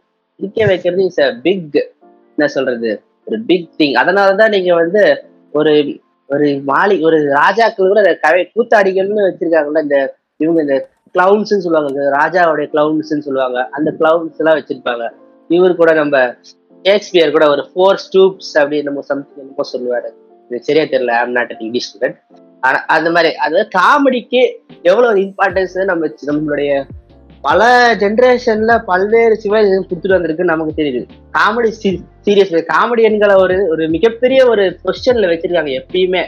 அது அது எப்பயுமே வச்சுதான் ஆகணும். ஏன்னா வந்து காமெடியன் சிரிக்க வைக்கிறதுங்கிறது ரொம்ப ரொம்ப கஷ்டமானதுதான் சிரிக்க வச்சாலே நீங்க பாதி ஆக்டிங் வந்து நீங்க நிறைய ஆக்டிங் ஸ்கோப் வந்து தெரிஞ்சுக்கலாம். ஏன்னா சிரிக்க வைக்கிறது மூலமா நீங்க வந்து ஒரு டைமிங்கை கண்டுபிடிக்கிறீங்க. டைமிங்கோ ஒரு டைமிங் கண்டு எங்க வந்து கரெக்டா பிளேஸ் பண்ணா இருக்கோ. இந்த சுச்சுவேஷனை அனலைஸ் பண்றாங்க. இந்த சுச்சுவேஷன்ல நம்ம எப்படி ரியாக்ட் அப்படின்னு. ஆக்டிங் இஸ் ஆல்வேஸ் ரியாக்டிங் தான். பட் ஸ்டில் காமெடி காமெடி ஆக்டிங்கிறது ஒரு படி மேல போய். அதனால தான் நீங்க வந்து ராபின் வில்லியம்ஸ் வந்து ஒரு பேட்ச் ஆடம்ஸ் மாதிரி ஒரு படத்துல வந்து ஓல் சம்மர் அடிக்க முடியும். இல்லைன்னா நம்ம பிரேக்கிங் அவர் பேர் பிரேக்கிங் பேட் அவர் பேர் வால்டர் வெயிட்டர் இருக்காரு அவர் பேரு. பிரைன் கிரான்ஸ்டன் தானே சொல்லுவீங்க? பிரைன் கிரான்ஸ்டன் பிரைன் கிரான்ஸ்டன் வந்து மேல்கம் இந்த மிடில் மேல்கம் இந்த மிடில்ல வந்து ஒரு ஜாலியான அப்பா ரோல் வந்திருப்பாரு காமெடியா அப்படியே அப்பா ரோல்ல இருப்பாரு. பார்த்தா அப்படியே கான்ட்ராஸ்டா பிரேக்கிங் பேட்ல பயங்கரமான வில்லன் அவரு. அதெல்லாம் நீங்க யோசிச்சு பார்க்கவே முடியாது நீங்க. அதே மாதிரி பா போர்டர் இருக்கு அவர் வந்து அது காமெடியா ஃபுல் ஃபிளெஜ் காமெடி சொல்ல மாட்டேன். பட் ஆனா அவருடைய இதுல வந்து அந்த பெட்டர் கால் சால் அந்த சால் குட் பெட்ல அந்த காமெடிக்கல் கமிக்கலான ஒரு பிராண்டிக்ஸ் இருக்கு அவருடைய ஒரு ஒரு இதுலயும். அதனாலதான் அந்த அவருடைய அந்த வில்லடிசமும் அது எல்லாமே ஒரு என்ன சொல்றது இன்ட்ரெஸ்டிங்கா இருக்கு பாக்குறதுக்கு பெட்டர் கால் சால்ல ஸோ அதனால அதனால காமெடி ஆல்வேஸ் சீரியஸ் பிசினஸ் தான். எல்- இது வந்து என்னன்னா வடிவேல் வந்து முதல்ல இருந்தே அதை ஷோகேஸ் பண்ணி தான் இருக்காரு. அது இவரு கூட சிவா இது இது ஒரு இன்டர்வியூல கூட சிவாஜி சிவாஜி வந்து இந்த இந்த படத்துல தேவர் மகன் படத்துல வந்து அவர் இறக்க இறக்குற சீட்ல வந்து இவரு அழகத்தை பார்த்துட்டு டேய் அவன் மகனா இல்ல இவன் மகனாடான்னு சிவாஜியை கேப்ப கேட்டதா சொல்லுவார் தெரியுமா? ஒரு இன்டர்வியூ ஒரு நிகழ்ச்சியில ஏதோ சொன்ன மாதிரி ஞாபகம் யாரு. கமல் சொன்ன மாதிரி ஞாபகம் சொன்னாருல்ல அந்த மாதிரி அவர் வந்து அப்பவே எசக்கியா இப்படி நிரு- நிரூபிச்சிட்டாரு அவர் யாருன்னு. அப்புறம் சங்கமம்ல அந்த சின்ன சின்ன அது ஐயா நீங்களே இப்படி சொல்லிட்டா அவர்கிட்ட அப்புறம் கடைசியில ஐயோ அதெல்லாம் சான்ஸே அந்த சீன்லாம் அதை விட அது காமெடி சீன் வந்து மானஸ் படத்துல அந்த பச்சைக்கிளி காமெடி சீன்ல அது அதுல ஃபர்ஸ்ட் இன்ட்ரடக்ஷன் நம்ம ஆள் வந்து இல்ல தூங்கிட்டு இருப்பாரு. அங்க கோயிலுக்கு அடியில தூங்கிட்டு இருப்பாரு. அப்ப வந்து என்னடா இந்த சோம்பேறியா தூங்கிட்டு இருக்க என்ன உனக்கு எதுவும் வேலை இல்லையா கேட்பாரு ஆஹ் இது இருந்தா எப்படி என்ன வருதுன்னு கேட்பாரு கரத்குமார் அப்ப வந்து ஐயா எனக்கு வீட் எனக்கு சொல்லி சொல்ல போதும் சொல்லிக்கிறதுக்கு யாருமே இல்லைங்கய்யா நானே ஒரு அனாதை அப்படின்னு சொல்றப்ப அப்படியே ஒரு நிமிஷம் அப்படியே அவங்க எல்லாரையும் கண்டு கலங்க வச்சிருவாரு. அதேதான். அதே மாதிரிதான் இந்த படத்துலயும். இது வந்து ரிலேட்டடான்னு தெரியல பட் தென்னாலியில வந்து நீங்க க- கமல் வந்து அந்த இந்த சீன்ல அந்த அந்த உங்க அம்மா உங்களுக்கு என்னதான் ஆச்சுன்னு கேக்குறப்ப ஜெயராம் கேக்குறப்ப அந்த ஒரு சீன்ல அது வரைக்கும் காமெடியா பண்ணிட்டு இருந்தவரு அந்த சுச்சுவேஷன் உங்களுக்கு காமெடியா தெரிஞ்சது அப்ப வந்து அவர் வந்து அந்த அம்மாவுடைய கதை அந்த இந்த ஈரம் வார் அந்த கதையெல்லாம் சொல்றப்போ உங்களுக்கு அப்படியே கண்ணு கலக்கும் தெரியுமா அந்த ஒரு சீன்ல வந்து அந்த மாதிரி அதுதான் உண்மையிலே அது காமெடி என்ற விஷயம் வந்து ஐ திங்க் கமல் வந்து ஒரு நல்ல ஆக்டரான காரணம் வந்து ஆயிரம் சொல்லுவாங்க நிறைய விஷயங்கள் வந்து சீரியஸ் சொல்லல. எனக்கு ஒரு காமெடி ஆக்டிங்கால தான் அவர் வந்து பெருகேத்தினார் தோணுது. அதாவது I think Michael Madana Kamarajar was is biggest turning point நினைக்கிறேன். கிரேசி மோகனுடைய இந்த கொலாபரேஷன் தான் அவருடைய பிக்கஸ்ட் டேர்னிங் பாயிண்ட் நினைக்கிறேன். ஏன்னா அப்பதான் காமெடியை பத்தி தெரிஞ்ச காமெடி எப்படி வந்து இயங்குதுன்னு தெரிஞ்சுக்கிறாரு. அதனால தான் கமல் வந்து ஒரு மிகப்பெரிய ஆக்டரா நமக்கு தோணுது. என்னன்னா அவர் வந்து நிறைய ஃபுல் ஃபிளெஜ் ரோல் பண்ணாதால நமக்கு வந்து காமெடின்னு சொல்ல மாட்டேங்கிறோம். ஆனா வடிவேல் நிறைய ஃபுல் ஃபிளெஜா காமெடி என்ன சொல்றதால நம்ம ஒரு காமெடி நம்ம ஒரு காமெடியன்னு சொல்றாங்க. ஒரு பிம்பத்தை கட்டி அமைச்சிட்டாங்க இங்க. ஆனா வடிவேல் வந்து அவரால் தாங்க படமே ஓடின காலம்ல. அது வின்னர்லாம் வின்னர் படத்துலலாம் வின்னரு ஃப்ரெண்ட்ஸு இந்த படம்லாம் யாரால ஓடிச்சு? வடிவேலால தான் ஓடிச்சு. வடி வடிவேல் இல்லைன்னா அந்த படமே இல்லைன்ற மாதிரி தான் இன்னைக்கு வரைக்கும் எல்லாருக்குமே தெரியும். வந்து வ- அதனால தான் வடிவேல் காமெடி ட்ராக் தனியா வச்சு அதுக்காகவே ரைட்டர்ஸ் அவருக்கு அவரோட ரைட்டர்ஸ் டீம் எல்லாம் வச்சு அவ்வளோ ஒரு மெட்டிகுலஸ்னஸ் இருக்கும். நீங்க படத்துல ஹோல் படத்தை பார்த்தீங்கன்னாலே மட்டமா இருக்கும் நிறைய படம். ஆனா அவருடைய ஒரு காமெடி ட்ராக் எடுத்தீங்கனால அவ்வளவு மெட்டிகுலஸா நிறைய பில்ட் பண்ணியிருப்பாங்க இந்த காமெடி ட்ராக்ல வந்து நம்ம நம்ம வந்து இத வந்து அந்த காமெடி ஆக்டிங்ன்ற விஷயத்த வந்து ரொம்ப ஆஹ், என்னது ஓவர் லுக் பண்றாங்க மக்கள். அது ஒத்துக்கிறாது. கண்டிப்பா எல்லாருமே நம்மள மாதிரி தான் படத்தை பத்தி அணுகணும்னு அவசியம் கிடையாது. பட் ஆனா இததான் பெஸ்ட்னு பொங்குறவங்களுக்கு பொங்குறாங்கல்ல. மாமனன் தான் தன்னோட பெஸ்ட்னு பெஸ்ட் பெஸ்ட் இது அவருடைய எப்பிட்டம் அதாவது தன்னுடைய பீக் ரீச் பண்ணிட்டாரு. ஆனா அதுக்காக வந்து அதுக்காக வந்து இதுதான் திஸ் இஸ் த பெஸ்ட் அப்படின்னு சொல்ல முடியும். ஏன்னா அவர் வந்து முன்- எப்பத்துல சீரியஸா ரோல் எல்லாம் பண்ணிட்டு தான் இருக்கிறாரு. அதே மாதிரி சொல்லிட்டாரு எனக்கு என்னடா அடுத்து ஏதாச்சும் ஒரு படத்துல ஒரு வில்லனா நடிச்சு நல்லா இருக்கும்னு நினைக்கிறேன். ஒரு இந்த படத்துல வர மாதிரி. நம்ம கவுண்டமணி வந்து ஒரு படத்துல வில்லனா வருவார் தெரியுமா? ஒரு வில்லன் மினிஸ்டரா வருவாரு. இதோட இந்த படத்து பேர் தெரியல. கேடிவில பார்த்தாரு ஞாபகம். அதுல சூப்பரா பண்ணியிருப்பாரு. அந்த மாதிரி அந்த மாதிரி ஒரு வில்லன் ரோல்ல படம் நல்லா இருக்கும்னு நினைக்கிறேன். அடுத்து வடிவேல் ஒரு வில்லன் ரோல்ல ஐம் எக்ஸ்பெக்டிங் தட் நானும் இந்த படம் ஃபர்ஸ்ட் லுக் எல்லாம் பார்த்தப்போ வில்லனா இருப்பாரோன்னு தான் நினைச்சேன். அந்த மாதிரி தான் இருந்துச்சு. So அது இன்ட்ரெஸ்டிங்கா இருக்கும் வில்லனா ஏதாவது ஒரு படம் பண்ண. கவுண்டமணி அந்த வா வரவேட்டனா செலவு பார்த்தோன்னா அந்த படமா தெரியல. அதுலயும் ஒரு மினிஸ்டர் ரோல் பண்ணியிருப்பாரு பட் அது வில்லன் ரோல்னு தெரியல. அதான். நினைக்கிறேன். கொஞ்சம் நெகட்டிவான ரோல் தான். ஆனா நெகட்டிவான ரோல் வில்லனா நமக்கு ரெஜிஸ்டர் ஆகாது. கொஞ்சம் வடிவேல் ரோல் மாதிரி ரெஜிஸ்டர் அந்த ஒரு இராவே நல்லா இருக்கும். வடிவேலோட அந்த ஒரு இரா ஒண்ணு இருக்கு. அந்த late nineties early two thousands அந்த வடிவேலு விவேக் கவுண்டமணி செந்தில் எல்லாம் ஒரு அது- அவங்கதான் அந்த படத்தை லீட் பண்ணுவாங்களே அந்த ஒரு சில படம்லாம். கந்தா கடல் பார்க்க தெரியவேலா அந்த மாதிரி படத்துல எல்லாம் அவங்க they lead the movie actually அந்த மல்டி ஸ்டாரர் படங்கள்னு சொல்லுவாங்க தெரியுமா? அந்த. அந்த இராலாம் ரொம்பவே அவருடைய வெர்சட்டாலிட்டியை பார்க்கலாம் அந்த படத்துல எல்லாத்துலயும். அதனால நிறைய பேர் ஓவர் லுக் பண்ணிடுறாங்க. அது காமெடி படம்னு சொல்லிட்டு அப்படியே. ஒரு ஆன்சாம்பிள்ல நீங்க வந்து ஒரு மூணு மூணு பெரிய ஸ்டார் இருக்கிறாங்க.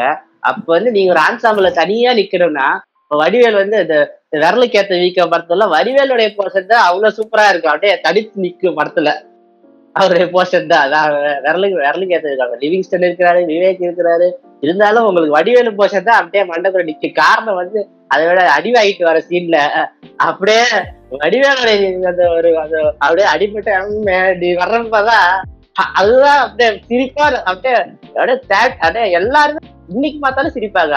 அதனால அவர் என்ன தனிச்சு காமிக்கிறாரு? தான் யூனிக்கா ஸ்டாண்ட் அவுட்டா தெரியணுன்றதுக்காக எவ்வளவு எஃபர்ட் எடுக்கிறாருன்னு நமக்கு தெரியும் அந்த படத்துல. நீ யோசிச்சு பாரு கந்தா கடை பக்கத்து வேலை படத்துல எல்லாம் அந்த அவருடைய ரோல் தான் நமக்கு அப்படியே மண்டக்குள்ள நிக்கும். வடிவேலுடைய ரோல் தான் நம்ம மண்டக்குள்ள நிக்கும். அது அந்த இரால அந்த படங்கள் அந்த அது ஒரு மல்டி ஸ்டாரர் படத்துல எல்லாம் பாத்தீங்கன்னா அவரோட ரோல் தான் அப்படியே மண்டக்குள்ள நிக்கும் நமக்கு. ஸோ வந்து அப்போதுலேருந்தே அவர் என்னமா ஸ்டாண்ட் அவுட்டா தெரியணுன்றதுக்காக எவ்வளவு எஃபர்ட் போட்டிருக்காரு நமக்கு தெரியும் வடிவேல் அவர்கள். நிறைய பேர் இப்பெல்லாம் ஹீரோக்களே என்னன்னா பெரிய பெரிய ரோல்ஸ் எடுக்க மாட்டீங்க நிறைய ரேஞ்ச் ஆஃப் ரோல்ஸ் எடுக்க மாட்டேங்குது. ஃபார் எக்ஸாம்பிள் எல்லாருமே ஒன்று போலீஸ் நடிக்கிறாங்க இல்லைன்னா ஒரு கேங்ஸ்டரா நடிக்கிறாங்க இல்லைன்னா ஏதாச்சும் ஒரு இன்ஜினியரா நடிக்கிறாங்க சிவான்னு பேர் வச்சு இன்ஜினியரா நடிக்கிறாங்க. அப்படியே ரொம்ப அந்த குறுகிய ரோல்ஸ் நடிக்கிறாங்க. குறுகிய இது. ஆனா வடிவேல் பாத்தீங்கன்னா நீங்க எடுக்க அவங்க எடுக்காத ரேஞ்ச் ஆஃப் ரோல்ஸே கிடையாது. அதாவது சாணம் பிடிக்கிறவா நடிச்சிருக்காரு ஒரு பொட்டிக்கடைக்காரர் நடிச்சிருக்காரு. அப்புறம் அயன் இஸ்திரி போடுறவர் நடிச்சிருக்காரு. நீங்க என்ன வாட்ஸ்அப் லைஃப்ல என்னென்ன தொழில்கள் பாக்குறீங்களோ அது அனைத்தும் நடிச்சிருக்காரு அந்த மனுஷன். டீச்சரா கூட நடிச்சிருக்காரு. பிரின்சிபலா கூட நடிச்சிருக்காரு. இப்ப அவர் அரசியல் அஹ் அரசியல்வாதி ஆளுங்க நடிச்சிருக்காரு. வண்டு முருகன் எல்லாம் நம்ம பாத்துருக்கோம் வட்டச்சிலா வண்டு முருகன் எல்லாம் பாத்துருக்கேன் அவர் லாயரா நடிச்சிருக்காரு. பெட்டர் கால் சால் மாதிரி சால் குட்மன் மாதிரி. சோ வந்து நீங்க வந்து அவரு எடுக்காத ரோல்ஸே இல்லைங்க. இப்ப இருந்த நடிகர்கள் கூட அவ்வளோ ரேஞ்ச் ஆஃப் ரோல்ஸ் எடுப்பாங்களானே அவ்வளோ எடுப்பாங்களான்னு ஒரு ஹீரோ கிட்ட போய் நீங்க சாண பிடிக்கிறவரு இந்த கதையில சொன்னீங்கன்னா யார் எத்தனை பேர் எடுப்பாங்க? யாரும் எடுக்க மாட்டாங்க? அவ்வளவு ஈஸியா ஹிஸ்டரி போடுறவர் நீங்க படத்துலன்னு சொன்னா யார் எடுப்பாங்க? எடுக்க மாட்டாங்க யாருமே. அப்படி அப்படி வந்து அவ்வளவு வெர்சட்டாலிட்டி இருக்கு அவரோட ரேஞ்ச் ஆஃப் ரோல்ஸ்ல அது எனக்கு ரொம்ப பிடிச்சது வடிவேலு கிட்ட அவர்கிட்ட. அது நான் கவனிச்சது பல காலமா கவனிச்சதுல வச்சு சொல்றேன். மூவிங் இமேஜஸ் அவரோட வீடியோவில் வந்து அவர் சொல்லியிருப்பாரு எப்படி வந்துட்டு கேசி மோகனோட one of the main reasons அவர் காமெடியும் ஒர்க் ஆகுதுன்னா ஏன்னா கமலால தான் அப்படின்னு. பிகாஸ் கமலோட பாடி லாங்குவேஜ் அண்ட் அந்த எக்ஸாம்பிள் அவர் வந்து எது சொல்லியிருப்பாருன்னா அந்த இந்த படம் காதலா காதலால வந்து அந்த அவங்க அந்த ஓல் மிக்சப் ஆகிற சீன் எல்லாமே வந்துட்டு ஒர்க் ஆகிறதுக்கு one of the main reasons வந்து கமலோட பாடி லாங்குவேஜ் அண்ட் கமலோட இதுதான். அதுதான் வடிவேலோட இது. என்னதான் நம்ம வந்துட்டு காமெடி ஏன்னா இப்போ வர காமெடிஸ் வந்து நிறைய நம்மளுக்கு ஒர்க் ஆக மாட்டேங்குது. அது ஒன் ஆஃப் த ஈஸியஸ்ட் ரொம்ப வந்து கஷ்டமான ஒரு விஷயத்த வந்து ஈஸியாக புல் பண்ணது வந்து வ- வடிவேலோட டேலண்ட் ஏன்னா நம்ம பார்க்குற ஒரு ஒரு காமெடி சீன் அவரது வந்து எல்லாமே நம்ம மூவி நேம் தெரியலைனாலும் அவர் பண்ண காமெடிஸ் நம்ம மனசில் நின்றுருக்கோம் அது ஃபுல் கிரெடிட் அந்த அவர் தான் ஸோ இதுதான் பெஸ்ட் அப்படின்னு சொல்ல முடியாது. ஏன்னா இது முன்னாடி நிறையவே பண்ணியிருக்காரு. ஸோ அது ஒன்று கிளியர் பண்ணணும் தான். தென் ஃபசில் ஆப்வியஸ்லி சொல்லவே தேவையில்ல. மூவியில் பர்ஃபார்மன்ஸ்னு வரும்போது ஒரு சீனாக வரும்போது இவன் வந்துட்டு அது ஃபாதர் ஃபாசிலோட இது வந்துட்டு ஒரு சீன் வந்து ரொம்ப சூப்பராக இருக்கும். என்னென்னா வந்து இந்த ஒரு தலைவர் அவன் காலெல்லாம் வெல்றதுக்கு முன்னாடி போயிட்டு அவனோட ஒய்ஃபை வந்து அவன் கட்டி பிடிச்சிட்டு வருவான். ஓ அது வரைக்கும் நம்ம பார்த்த ஒரு கேரக்டர் பின்னாடி இன்னொரு ஒரு லேயர் இருக்குது அப்படின்றதையும் காமிச்சிருப்பாங்க. ஃபகத் ஃபாசில் வந்துட்டு அந்த அந்த திமிரு அந்த ஒரு முட்டாள்தனம் எல்லாமே சேர்ந்த ஒரு கேரக்டர் வந்து செம்மையாக ப்ளே பண்ணியிருப்பாரு பெர்ஃபார்மன்ஸ் வைஸ் இவையெல்லாம் ஃபகத் ஃபாசிலாம் அப்படின்ற மாதிரி தான் இருந்துச்சு. ரெண்டு பேரோட இதுவும். ஆக்சுவலி வேற ஏதாவது ஆக்டரா இருந்துச்சுன்னா இன்னும் இந்த ஸ்கிரிப்டுக்கு ஒரு முப்பது நாற்பது அடிஷனல் பேஜ் எழுதியிருக்கணும். ஒரு முப்பது நாற்பது அடிஷனல் டயலாக் எழுதியிருக்கணும். ஏன்னா ரொம்ப டிபிக்கலான ஒரு நெகட்டிவ் ரோலா இருந்தாலும். அதுக்குள்ள பல லேயர்ஸ் இருக்கு. அதை வந்து டைலாக்ஸ்லயோ சீன்ஸ்லயோ வைக்க எதிர அதுதான் ஒரே வழி. அப்படி வைக்கணும். இல்ல இந்த மாதிரி ஒரு எக்ஸப்ஷனல் ஆக்டரை கொண்டு வரணும். அது என்ன பயங்கரமா பண்ணியிருப்பாரு நம்மளால ப்ரெடிக்ட் பண்ணவே முடியாது. ஸ்டார்டிங்ல இருந்து ஒரு மிட் சீன் அந்த மிட் சீன் வரைக்கும் இந்த கேரக்டருக்கு என்ன ஆக்சுவலி பிரச்சனை? என்ன வேணும்? அவனுக்குள்ள ஏதோ ஓடிக்கிட்டு இருக்கு. அவனுக்கு என்ன பிரச்சனைன்னு தெரியல. அப்படிங்கிற ஒரு கன்ஃபியூஷன் நமக்கு இருந்துகிட்டே இருக்கும். அவரு அந்த ஒரு அண்ணன் கூட அந்த கன்ஃபன்டேஷன் சீன் அது ரொம்ப நல்லா இருக்கும் அதுலயுமே இவன் நல்லவனா கெட்டவனா அந்த மாதிரி ஒரு ஜஸ்டிபிகேஷன் நம்ம எதிர்பார்த்துருக்கோம் ஆக்டிங்கும் அதே அதே மாதிரி கேரி பண்ணியிருப்பாரு. அந்த அன்பிரடிக்டபிலிட்டி அவர் கேரி பண்ணிக்கிட்டே இருப்பாரு. ஸோ பேப்பர்ல இல்லாமலே லேயருக்கு டெப்த் கொடுக்கறது அந்த பர்ஃபார்மன்ஸ் வச்சுதான். அந்த விதத்துல இந்த பர்ஃபார்மன்ஸ் தான் கொஞ்சம் சுப்பீரியர் பர்ஃபார்மன்ஸ் படத்துல. ஆமாம் அந்த எஸ்பெஷலி அவங்க அதான் அவங்க அண்ணனை கன்ஃபார்ம் அவ்வளோ நேரம் வந்து திட்டி அவ்வளோ இது பண்ணுறோம் சடனாக வந்துட்டு இந்த நான் சிகரெட் பிடிக்க அப்படின்னு கேட்பான் அவன். இது ஆமா சின்ன சின்ன விஷயத்துல அது இது பண்ணிக்கிட்டே இருப்பாரு. இந்த மாதிரி அந்த அந்த இன்டர்மிஷன் சீனில் கூட வடிவேல் வந்துட்டு அந்த சேரில் உட்கார வச்சு நான் மேலே எவ்வளோ மரியாதை வச்சுருந்தேன்? இப்படி பண்ணிட்டியானா அப்படி.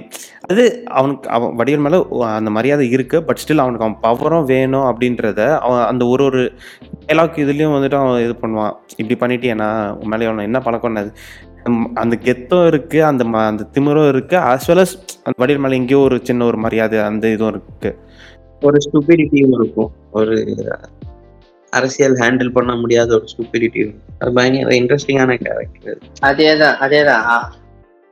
உண்மையிலே பயங்கர இன்ட்ரெஸ்டிங்கான கேரக்டர் அது ஏன்னா அவர் வந்து ஆக்சுவலா பகத் பாசில இருந்து அவரு அவர் வந்து என்னன்னா அந்த கேரக்டர் வந்து அவங்க அப்பா மாதிரி கிடையாது. அவங்க அப்பா வந்து என்ன சாதிய திமிரால அவர் வந்து அடங்கி அவர் வந்து அவருடைய கண்கள் கட்டப்பட்டிருக்கும் அவருடைய அப்பா கேரக்டர் ஆனா இவரு என்னன்னா அவங்க அப்பாவால வள அப்பாவோடைய கௌரவத்தை பிடிக்கணும். அவங்க அப்பா சொல்லி கொடுத்துட்டாரு எனக்கு கௌரவம் தான் முக்கியம்னு சொல்லி அந்த கௌரவத்தை விட்டு கொடுக்க விட்டு கொடுக்குற அவன் வந்து அவன் வந்து சாதி அவன் வந்து சாதி சங்கம் சாதி சங்கம்லாம் எனக்கு வேணாம். எனக்கு இது வேணாம் சொல்லி ஆனா வந்து அவன் பிரச்சனைன்னு வந்த பிறகு அந்த கௌரவத்தை விட்டு கொடுக்கறதுக்காக அந்த இது எடுத்துக்கிறான் தவிர அவன் இன்டர்நேஷனலா ஒன்றும் இது கிடையாது. அவனுக்கு வந்து அவனை பொறுத்தவரை கௌரவம் அந்த ப்ரைடு அந்த பவரு அதை தான் பிடிச்சிக்கணும் தவிர அதுக்காக என்ன வேணா பண்ணுவான்.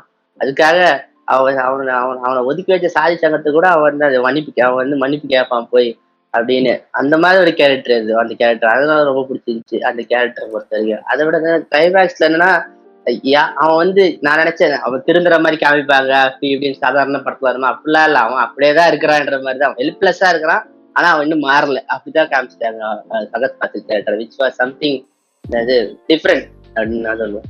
இதுல இருந்து தேவர் மகனுக்குள்ள போலான்னு நினைக்கிறேன். ஐசா கோத்து விட்டீங்க பாத்தீங்களா? அதான் ஒரு சொல்லியிருந்த விஷயம் ஆடியோ லான்ச்ல தேவர் மகன் உலகத்துக்குள்ள அந்த வடிவேல் கேரக்டர் வருதுங்கிற ஒரு விஷயம் சொல்லியிருப்பாரு. ஆக்சுவலி அந்த படம் பார்க்கும்போது அப்படி எந்த ஒரு கனெக்ட் ஃபீல் ஆகல. அதுக்கப்புறம் ரத்னவேலு கேரக்டரை பத்தி யோசிச்சுட்டு இருந்தேன். எவ்வளவு இன்ட்ரெஸ்டிங்கான ஒரு கேரக்டரா இருக்குன்னு யோசிச்சுட்டு இருந்தப்போதான் இந்த மாதிரி நீங்க சொன்ன எல்லா விஷயமே. அவங்க அப்பா வந்து ஒரு காஸ்டிஸ்ட் ஆனா அவர் எல்லாத்தையுமே ஒரு செட்டப்ல வச்சிருப்பாரு. இப்போ அந்த வடிவு அந்த பிளாக் அண்ட் ஒயிட் சீன்ஸ்ல கூட பாத்தீங்கன்னா அவர் வந்து ஈஸியா வடிவேல வந்து தூக்கி போட்டுக்கிட்டு இன்னொரு ஆளை கூட வச்சிருக்கலாம். ஏன்னா இவ்வளவு பெரிய பிரச்சனை ஆயிடுச்சு. இனிமே இவன் இவனை கண்ட்ரோல் பண்ண முடியாதுங்கிற ஒரு விஷயம் இருந்துச்சுன்னா அப்படி பண்ணியிருக்கலாம். அது அது பண்ண மாட்டாரு. இது இவனையும் வச்சிருக்கணும். லைக் பிரச்சனையும் நம்ம பண்ணக்கூடாதுங்கிற ஒரு இதுல அவரோட செட்டப்பும் அவருக்கு வச்சிருக்கணும். அது- அதாவது அந்த கட்டமைப்புக்குள்ளேயும் அவர் இருக்கணும். எந்த ஒரு ப்ரொவோக்கும் பண்ணக்கூடாது. நடக்கிறது அவங்க ஏதாவது நடக்குன்னா அவங்களா பண்ணிக்கட்டுங்கிற ஒரு விஷயம் இருக்கும். அதாவது கொஞ்சம் சுப்பீரியர் ஆனவங்க அவங்க பவரை ஹேண்டில் வச்சுக்கட்டும் அப்படிங்கிற ஒரு விஷயம் இருக்கும். இங்க இவர்கிட்ட என்ன இருக்குன்னா இவர் அதே அவர் அப்பா வச்சிருந்த அதே ப்ரைடு இவருக்கு வேணும். அதுக்காக அவனை உட்கா அவனை நிக்க விடுறதுலதான் என் ப்ரைடு இருக்குங்கிற ஒரு ஐடென்டிட்டி அவர் வச்சிருக்காரு ஆஹ் அவர் பே பேரு ரத்ன ஸோ இந்த டைனாமிக்ஸ் இந்த ஃபாதர்ஸ் அண்ட் டைனாமிக்ஸ் வந்து தேவர் மகன்ல இருந்து வருதுன்னு நினைக்கிறேன். ஏன்னா சிவாஜி கணேசன் கேரக்டர் கிட்டத்தட்ட இதே மாதிரி ஒரு கேரக்டர் தான். லைக் அவர் ஆல்ரெடி ஒரு செட்டப் வச்சிருக்காரு. அந்த செட்டப்பை லைக் கோயில பூட்டு போட்டாங்க. கோயில் பூட்டு பூட்டியே இருக்கட்டும். அதை போய் யாரும் அதுக்காக அதை ரிவால்ட் பண்ண வேணாம். இதுதான் எல்லாருக்கும் நல்லதுன்னு நினைச்சுக்கிட்டு இருக்கிற ஒரு கேரக்டர் லைக் ஆனா அவர் பையன் வரும்போது அவருக்கு அந்த இன்ஹரண்ட் ப்ரைடு வந்துடும் தேவர்மகன் பத்தி ஆரம்பத்துல இருந்தே பேசணும்னு நினைக்கிறேன் சொல்லணும்னா நீங்க சொல்லுங்க ஜெயேஷ் ப்ரோ இந்த ஆக்சுவலி உங்களுக்கு தேவர்மகன் இவங்க எல்லாம் சொல்ற மாதிரி ஃபீல் ஆகுதா? இல்ல அதுக்கு ஆப்போசிட்டான ஒரு விஷயம் நான் ஃபர்ஸ்ட் தேவர் மகன் பார்க்கும்போது எனக்கு வந்துட்டு எப்படி இருந்துச்சுன்னா இருந்து அதாவது இந்த இடத்துல இருந்து வெளில போன ஒருத்தன் திரும்பி இதுக்குள்ள வந்துட்டு ஆஹ் ஒரு அவனால் அதை விட்டு திரும்பி வெளில போக முடியல. திரும்பி அவன் என்னதான் ட்ரை பண்ணாலும் அவனும் திரும்பி இதுக்குள்ளே தான் வரான். மாத்த ட்ரை பண்ணாலுமே இதுக்குள்ளே தான் வரான்ன்றது தான் கதை கதைன்ற மாதிரி இருந்துச்சு. அவன் அவன் கடைசியில் சொல்றது அதுதான். உங்களை மாத்த நினைச்ச என்னையும் நீங்க வந்து உங்க இதுவா மாத்திட்டீங்க. ஸோ இதெல்லாம் இனிமேல் தேவையில்ல. எல்லாமே இதை விட்டுட்டு போய் படிங்க அப்படின்ற மாதிரி தான் இருந்தது அந்த இது ஓல்ட் கான்வர்சேஷனே வந்துட்டு எங்கே வந்து அடங்கும்னா அந்த சிவாஜிக்கும் கமலுக்கும் இருக்க அந்த அந்த ஒரு பர்சனல் கான்வர்சேஷன் இவனுக்கு இது வந்து ஏன்னா இப்போ எல்லாருமே வந்துட்டு இங்கே இருக்கிற நிறைய பேர் வந்துட்டு என்ன சொல்லுவானுங்கன்னா ஆ, சா இது கேஸ்ட் இல்லை ஒளிஞ்சிருச்சு அது பட் அது வந்து இருக்குது ஆனால் அது பொறுமையாக தான் மாறும். ஓ அதுதான் அந்த அந்த ரெண்டு கா இது கான்வர்சேஷன் வந்து இங்கே இருக்க நீங்கள் வந்து டக்குன்னுலாம் நீங்கள் இருக்கவங்களை மாற்ற முடியாது. நீ பொறுமையாக தான் இவனுக்கு கொண்டு வர முடியும். அவன் பொறுமையாக தான் வருவான். பட் சேஞ்ச் வந்து நீ ட்ரை பண்ணிட்டே தான் இருக்கணும். ஏன்னா அப்போ தான் நீ விதை விதைச்சா தான் வந்துட்டு அது நாளைக்கு மரமாக வரும். அது பார்க்குறது நீ இருக்க மாட்ட. பட் ஆனால் அது வந்து பொறுமையாக மாறும் அப்படின்றது தான்.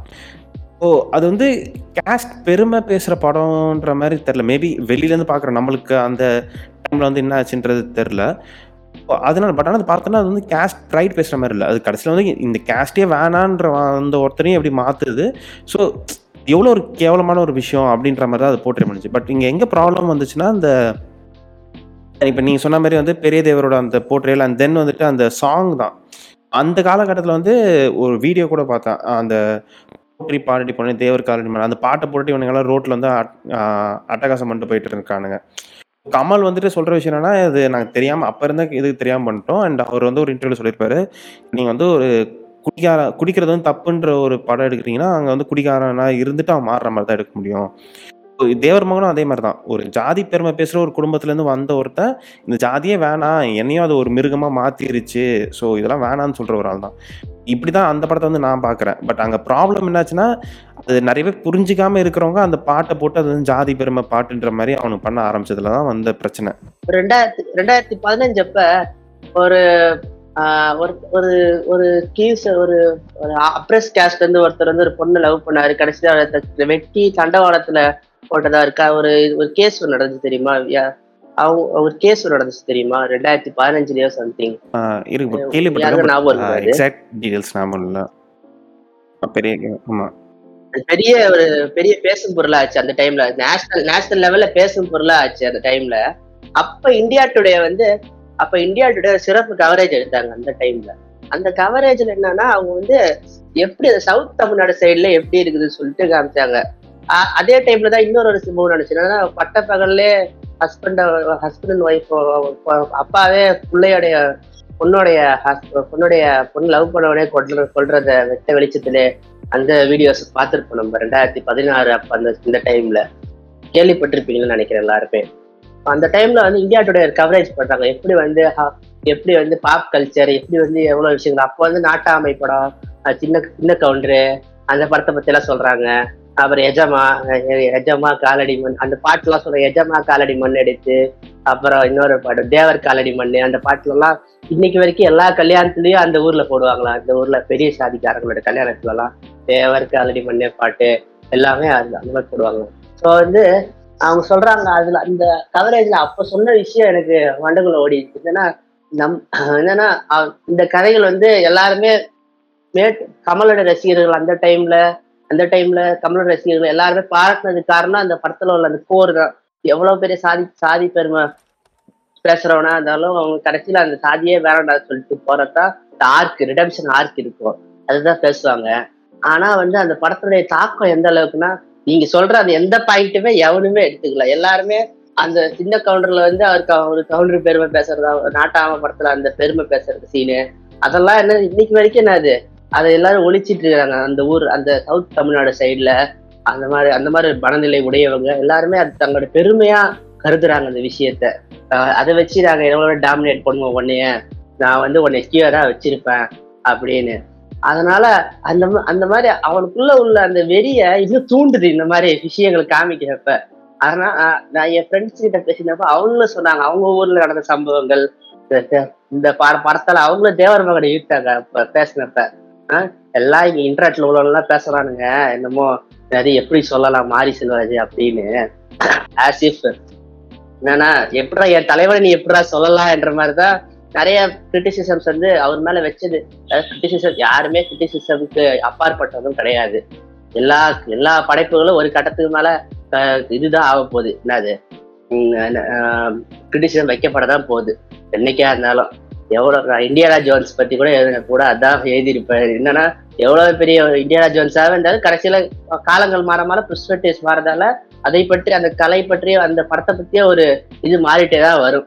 எப்படி இருந்தாலும். அதே மாதிரி தேவர் மகனுக்கும். காலம் மாற மாற பெர்ஸ்பெக்டிவ்ஸ் மாறும். உங்களுடைய சூழ்நிலைகள் மாறும். எல்லாமே மாறும்.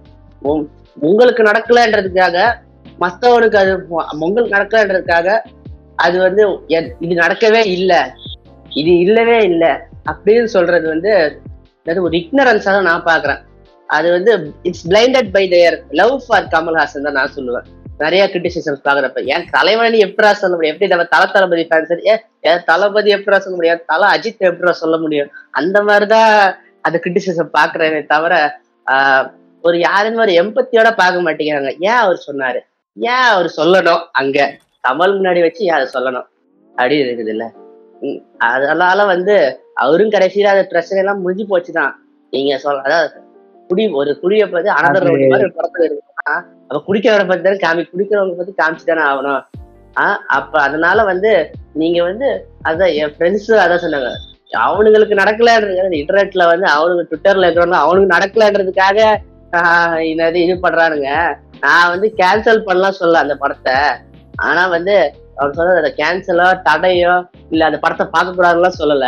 ஆனா வந்து இந்த இந்த ஒரு சைடும் இருக்குதுன்னு அணுகுனாம் இல்ல அதையே யாருமே கேட்க மாட்டேங்கிறாங்க அப்படின்னு என் ஃப்ரெண்ட்ஸ் சொன்னதான் எனக்கு அப்படியே பசுமர தாடி போல இதுவாச்சு. ஓகே ஓகே புரியுது எனக்கு அந்த விஷயம். எப்படி ப்ரோ சொல்றீங்க? கடைசியா என்ன சொன்னீங்க? அதான் என் ஃப்ரெண்ட்ஸ் வந்து சொன்னாங்க இவனுங்க இந்த ட்விட்டர்ல எல்லாத்துலயும் பேசுறானுங்கடா அவனுங்க இந்த படத்தை தேவர் மகன் படத்தை வந்து அது எப்படி சொல்லலாம்? சாரி செல்வராஜ்னு ஆனா எங்க ஊரு பக்கம்லாம் வந்தாங்கன்னா தெரியும் இவனுக்கு நிலமை இவங்களுக்குலாம் புரியும். இன்னைக்கு வரைக்கும் அதெல்லாம் ஓடிந்தா இருக்கிற விஷயம் எல்லாம் இந்த பா தேவர் கலடி மண்ணு பாட்டுலாம் போட்டு எல்லா கல்யாணத்துலயும் ஒழிக்கும் எல்லா வேலையும் ஒழிக்கும் இந்த மாதிரி.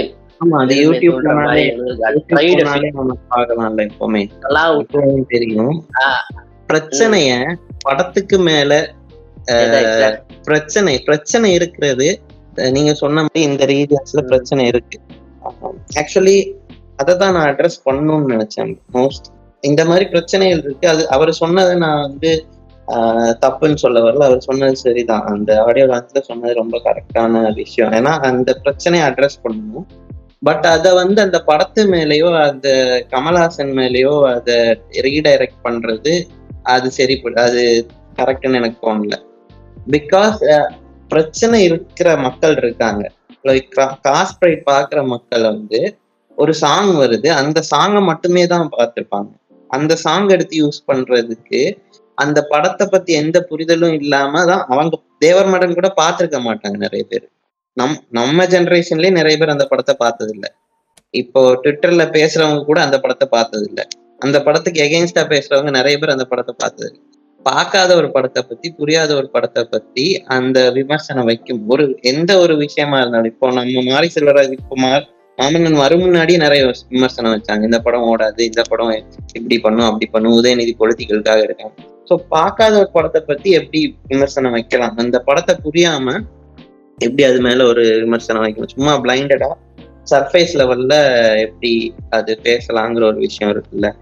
ஏன்னா ஆஹ் இப்போ இப்போ வர்ற படங்கள் பா பார்க்கிறேன். ஏன்னா இப்போ அசுரன் எடுத்துக்கோங்க. ரொம்ப ஈஸியா கதையை சொல்லிடுறாங்க. லைக் அப்ரஷனுக்கு எகேன்ஸ்ட் அப்ரஷ் அப்ரஸ் பண்றவன் இல்லை அப்ரஷன்ஸ் அகேன்ஸ்டா இருக்கிறவன் ஹீரோ ரொம்ப ஈஸியான ஒரு கதை இது. அது ஈஸியா எல்லாருக்கும் புரிஞ்சிடும் ஸோ அது வந்து ஒரு பெரிய விஷயம் மாதிரி பேசிக்கிறாங்க. ஆஹ் தேவர் மகன் பல லெவல்ல ரொம்ப டிஃபிகல்ட்டான ஒரு ஸ்க்ரீன் பிளே அது. ஏன்னா ஃபர்ஸ்ட் படத்தோட பேசிக் பிரச்சனை எங்க வருதுன்னா அந்த டைட்டில் இந்த சாங் இப்ப கூட கமல் சொல்லியிருக்காரு திரும்ப இந்த படத்தை எடுத்தா இந்த டைட்டிலும் இந்த பாட்டும் வைக்க மாட்டேன். ஏன்னா ஆஹ் அவர் சொன்னது எப்படி எடுக்கிறேன்னா அது படத்துக்கு அது ஒரு பிரச்சனையா நான் பார்க்கல. அது படம் இன்ஃபேக்ட் அந்த டைட்டிலும் அந்த சாங்கும் இருந்தாதான் அதோட கம்ப்ளீட்னஸே வருது. என்ன பிரச்சனையை அட்ரஸ் பண்ண வராங்கங்கிற ஒரு விஷயமே ஆஹ் இந்த அந்த கம்யூனிட்டி அந்த கம்யூனிட்டியில இருக்கிற வயலன்ஸ் ஸோ எந்த கம்யூனிட்டின்னு சொல்லி தான் ஆகணும். அந்த வயலன்ஸை சொல்லி தான் ஆகணும். ஸோ அதுக்குள்ள போய் நம்ம படம் பண்றோங்கிற ஒரு விஷயம் இருக்கு. ஈஸியா அது ஈஸியா அதே கதையை வச்சுக்கிட்டு இந்த கம்யூனிட்டில இந்த வயலன்ஸ் எல்லாம் நடக்குது நம்ம வெளியூர்ல இருந்து ஒருத்தனை ஹீரோவா கொண்டு வருவோம். அவன் அவன் இந்த வயலன்ஸ் எல்லாம் எதிர்த்து கேட்டு அவன் வந்து எல்லாரையுமே சாந்தப்படுத்துறாங்கிற ஒரு விஷயத்த வச்சிருக்கலாம். ஆனா அது கிடையாது படம். இது வந்து அந்த டைம் வந்த கமல்ஹாசன் படங்களை நம்ம பார்த்தோம்னா புரியும். ஆஹ் மகாநதியிலே பார்த்தோம்னா அவர் ஒரு பெர்ஃபெக்ட் மேனா வாழ்ந்துட்டு இருப்பாரு. அவரால அவருக்கு வர பிரச்சனைகளை ஹேண்டில் பண்ண முடியாதுங்கிறத விட அவரு ஒரு ஹீரோவா அந்த அது வரைக்கும் தமிழ் சினிமால வந்த ஹீரோக்கள் எல்லாருமே ஆஹ் இப்போ ரஜினி படம் அதே டைம் எடுத்துக்கோங்க. ஈஸியா எல்லா பிரச்சனையும் சால்வ் பண்ணிட்டு போற ஒரு விஷயம் இப்போ ஒரு ஒரு இடத்துல ஒரு டேஞ்சர் வருதுன்னா ஹீரோ வந்து அது சால்வ் ஆயிரும். அதுதான் அப்போதைக்கு ஹீரோங்கிற ஒரு ஆர்கிடைப் பட் கமல் படம் அதே டைம்ல வந்த படங்கள்ல ஹீரோக்கு தான் பிரச்சனையே வரும். ஹீரோவால சால்வ் பண்ண முடியாது. ஹீரோ வந்து ரொம்ப வல்னரபிளா இருப்பான். அவனுக்கு எதுவுமே பண்ண முடியாத ஒரு சுச்சுவேஷன்ல குணாவா இருந்தாலும் சரி மகாநதியா இருந்தாலும் சரி ஹீரோ வந்து வல்னரபிள் இஸ் ஹியூமன் ஹியூமனிட்டி தான் அவரோட படங்கள் எல்லாமே பேசிக்கிட்டு இருக்கும். ஸோ அந்த ஹியூமன்னால இப்போ தேவர் மகன்ல எப்படி வருதுன்னா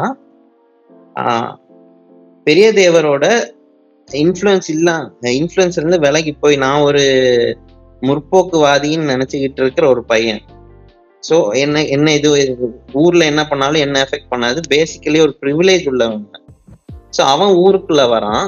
அவனால அந்த சுச்சுவேஷனை ஹேண்டில் பண்ண தெரியல. அந்த கோயில் பூட்டு உடைக்கிறது அது ஆக்ட் ஆஃப் இக்னோரன்ஸ் தான். அவனோட ப்ரிவிலேஜ் அது நீங்க சொன்ன மாதிரி அவனுக்கு வந்தாதான் அவனுக்கு பிரச்சனை தெரியும். ஸோ யாரை இது அஃபெக்ட் பண்ணுங்கிறத யோசிக்காம அவன் ப்ரிவிலேஜ் பாயிண்ட் ஆஃப் வியூவில் அந்த கூட்டை உடைக்கிறதுனாலதான் அடுத்தடுத்து பிரச்சனைகளே அந்த படத்துல வரும். அந்த படத்துல அவன் ஹீரோ தோத்துக்கிட்டே இருப்பான். அவன் பண்ற எல்லா விஷயத்துலயுமே அவன் ஃபெயிலியரா இருப்பான் அவனோட பர்சனல் ஐடியாலஜிஸ் அவனால ஃபாலோ பண்ண முடியாது. ஆஹ் எதுவுமே அவன் பண்ண மாட்டான். அவனோட லவ் லைஃப் அவனால காப்பாற்ற முடியாது. அப்படிப்பட்ட ஒரு ஹீரோ தான் அது. ஸோ தேவர் மகன் வைக்கிறாங்க. தேவரோட பையன் வைக்கிறாங்க. அவன் இவ்வளவு அடி வாங்குறான்னு வைக்கிறாங்க. அந்த கடைசி அந்த இது மாறுறது மட்டுமே கதையா எடுத்துக்க கூடாது. மொத்தமாவே இப்ப போற்றி பாதி மனை எடுத்துக்கிட்டா கூட ஃபர்ஸ்ட் வர்றப்போ வந்து அந்த அவங்க ரெண்டு பேரும் வராங்க. ரொம்ப ஒரு ராஜா வாழ்த்தி பாடுற மாதிரியான ஒரு பாட்டா தான் இருக்கு. ப்ராப்ளமேட்டிக் பாட்டா தான் இருக்கு. அதே டைம் அந்த பாட்டுல ஆஹ் கமலும் அந்த பை ப்ரைடு ஃபீல் பண்றது நம்ம வந்து பார்க்க முடியும். லைக் சிவாஜி கூட பின்னாடி போய் நின்றுக்கிட்டு அவர் அந்த ப்ரைடை ஃபீல் பண்ணுவாரு. ஸோ அந்த படத்துக்குள்ள அந்த ப்ரைடை வச்சு ஆகணுங்கிற ஒரு சுச்சுவேஷன் தான் அது. காஸ் ப்ரைடு இருக்கு. காஸ் ப்ரைடு இல்ல. காஸ் ப்ரைடு நம்ம பண்ணக்கூடாதுன்னு பண்ண இது கிடையாது அது. காஸ் ப்ரைடை காட்டுறதுக்கான ஒரு விஷயம் அந்த பாட்டு. இதே ஒரு வில்லன் அவங்கள எக்ஸ்பிளிசிட்டா வில்லன்ஸா காட்டிக்கிட்டு அப்ப அந்த பாட்டு வச்சிருந்தாங்கன்னா இன்னும் கொஞ்சம் ஈஸியா புரிஞ்சிருக்குமே தவிர அப்பவுமே இந்த கூ- இந்த கூட்டம் அந்த பாட்டை எடுத்து யூஸ் பண்ணிருக்க தான் செய்யும். பிரச்சனை எங்க வருதுன்னா சிவாஜியும் கமலும் நடிச்சிட்டாங்க. ஸோ ஹீரோக்கான பாட்டுங்கன்னு எடுத்துக்கிறாங்க. ஸோ இந்த பிரச்சனைகளை சொல்றவங்க அது இஷ்யூ தான். பாட்டு ஒரு இஷ்யூ தான். பாட்டுனால பாட்டை போட்டுக்கிட்டு வயலன்ஸ் பண்ணிக்கிட்டு இருக்காங்கிற ஒரு விஷயம். அது யார் மேல டைரக்ட் பண்றீங்கங்கிறத. அது அந்த படத்தை அந்த படத்தை த- நீங்க ஆத்தியம் சொன்ன மாதிரி படம் வந்து ப்ராப்ளமேட்டிக்கே இல்லை. லைக் இந்த காலத்துக்கு ஒரு காலத்துக்கு கட்டத்துக்கு அப்புறம் அந்த படம் வந்து இதாகும்னா கண்டிப்பா அது கிடையாது. அது அக்செப்ட் பண்ண முடியாது. ஏன்னா ரியாலிட்டிக்குள்ள போய் படம் எடுக்கிறாங்க. இப்ப மாரி செல்வராஜ் படம் மாமன்னனுக்கே வந்தோன்னு வைங்களேன். அவர் பேஸ்டான அவருக்கு நடந்த ஒரு பர்சனல் விஷயத்தை பேஸ் பண்ணி எடுத்துக்கிறார் எடுத்து சொல்றாங்க. நான் என்ன வாசியம் பண்ணிக்கிறேன்னா லைக் பரியரும் பெருமாளுக்கு அப்புறம் கூட அவருக்கு நடந்த அவங்க அப்பாவுக்கு நடந்த ஒரு சுச்சுவேஷன் லைக் எங்கேயோ போய் அவரை உட்கார விடாம பண்ண மாதிரி ஒரு சுச்சுவேஷனா இருக்கலாம்னு வச்சுக்கோங்களேன். இன் ரியாலிட்டி அவரால் அதை எதிர்த்து போராட முடியுமா? லைக் அடிக்க முடியுமா? மிதிக்க முடியுமா? ஆஹ் உதயநிதி ஸ்டாலின் கேரக்டர் மாதிரி எல்லாத்தையுமே எடுத்தோம் கவுத்தோம் செய்ய முடியுமான்னு ஒரு விஷயம் இருக்கு. கர்ணன் கேரக்டர் மாதிரி வாழை எடுத்துட்டு போய் வெட்ட முடியுமான்னு ஒரு விஷயம் இருக்கு. அசுரன் மாதிரி வெட்ட முடியுமான்னு ஒரு விஷயம் இருக்கு. இது லைக் அந்த கேரக்டரோட ரேஜ் அதோட ட்ரூத் உண்மை. பட் அதோட ரேஜ் சினிமேட்டிக் அதோட இது எல்லாமே சினிமேட்டிக்கான விஷயங்கள். பட் கமல் படங்கள்ல அப்படி கிடையாது. அவரே அவரோட ஃபிளாஸ் எடுத்து ஃபிளாடு கேரக்டரா தான் அவர் வருவார். விருமாண்டி பார்த்தீங்கன்னா அவர் பேசிக்கலி அவர் ஒரு அடிமுட்டாளா வருவார். வந்து அவர் எப்படி ரியலைஸ் பண்றாரு? அவர் எப்படி மாறுறாருங்கிறது தான் அவரோட மோஸ்ட் ஆஃப் த இந்த மாதிரி சீரியஸ் படங்களோட கதையும் அதுவாக தான் இருக்கும். ஸோ தன் ஒரு ஹீரோவை வச்சு ஒரு செல்ஃப் ரியலைசேஷன் ஜேர்னி தான் தேவர் மகன். ஒரு ஹீரோஸ் ஜேர்னி தான் தேவர் மகன். ஸோ அது புரியாம ஹீரோ வந்து இது பண்ணியிருக்கணும் அது பண்ணியிருக்கணும். லைக் ஒரு காட்ஃபாதர் எல்லாருக்குமே தெரியும். காட்ஃபாதரோட இதுதான் தேவர் மகன். ஸோ காட்ஃபாதர் படத்துக்கு போய் பிரான்சிஸ் போர்ட் கப்போல கிட்ட யாராவது போய் நீங்க வந்து கேங்ஸ்டர்ஸை ப்ரொமோட் பண்ணிட்டீங்க. அப்படின்னு யாராவது கேட்டுக்கிட்டு இருக்காங்களா இல்ல இல்ல. அவர் என்ன பிரச்சனைனா காட்ஃபாதர் இருக்காரு. இல்ல. காட்ஃபாதர் ஆனா இந்த படம் எடுத்த சொல்லுங்க. அதேதான் அதேதான். அந்த டைம்ல அந்த காட்ஃபாதர் வந்தப்ப கேங்ஸ்டர் கேங்ஸ்டர்களே எதிர்ப்பு தெரிவிச்சாங்களா? எப்படி நீ கேட்கல இந்த மாதிரி காமிக்கலாம் ஆக்சுவலி தேவர் மகன் வந்தப்போ அந்த கம்யூனிட்டி தான் இதை இதை எதிர்த்து இருக்கணும் தேவர் மகன் வந்தப்போ அவங்களுக்கு தான் கோவம் வந்திருக்கணும்.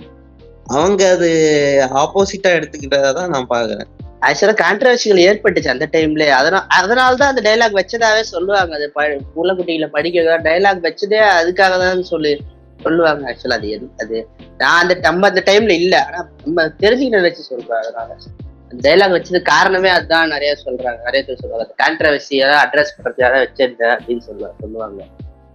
அதுதான் அதுதான். எக்ஸாக்ட்லி நம் அண்ணனா கிரிட்டிசிசம் பண்றவங்க வந்து அக்னாலேஜ் பண்ண மாட்டேங்கிற அந்த விஷயத்த. அக்னாலேஜ் அக்னாலேஜ்மெண்ட் தான் இங்க லேக் ஆகுது. எல்லாருமே என்னன்னா ஒரு ஒரு இந்த மோடுக்கு போயிடுறாங்க. எப்படா சொல்லலாம் அப்படின்னா எல்லாரும் ஒரு மாதிரி இது எல்லாமே சோசியல் மீடியாக்குள்ள ஒரு பபுள்ல இருக்கிற விஷயம் தான் சர்ஃபேஸ் லெவல்ல பேசுறாங்க.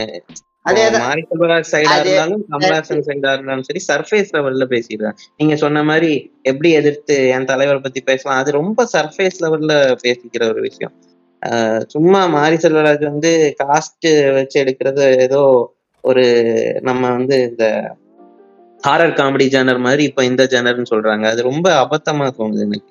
ஏன் இப்படி இப்படி சர்ஃபேஸ் லெவல்ல ஏன் பேசிக்கிறீங்க? அவ்வளவு பிரச்சனை அபத்தமான. அதே ஈக்குவலி அபத்தமா தான் பேசுறாங்க. தேவர் மகனை பத்தி நீங்க தப்பா. சொல்றதும் அது ஈக்குவலி நீ நீங்க அஃபெக்டே ஆயிருந்தாலும் இப்ப மாரி செல்வராஜே இருந்தாலும் அந்த லெட்டர் வந்து நான் தப்பா தான் சொல்லுவேன்.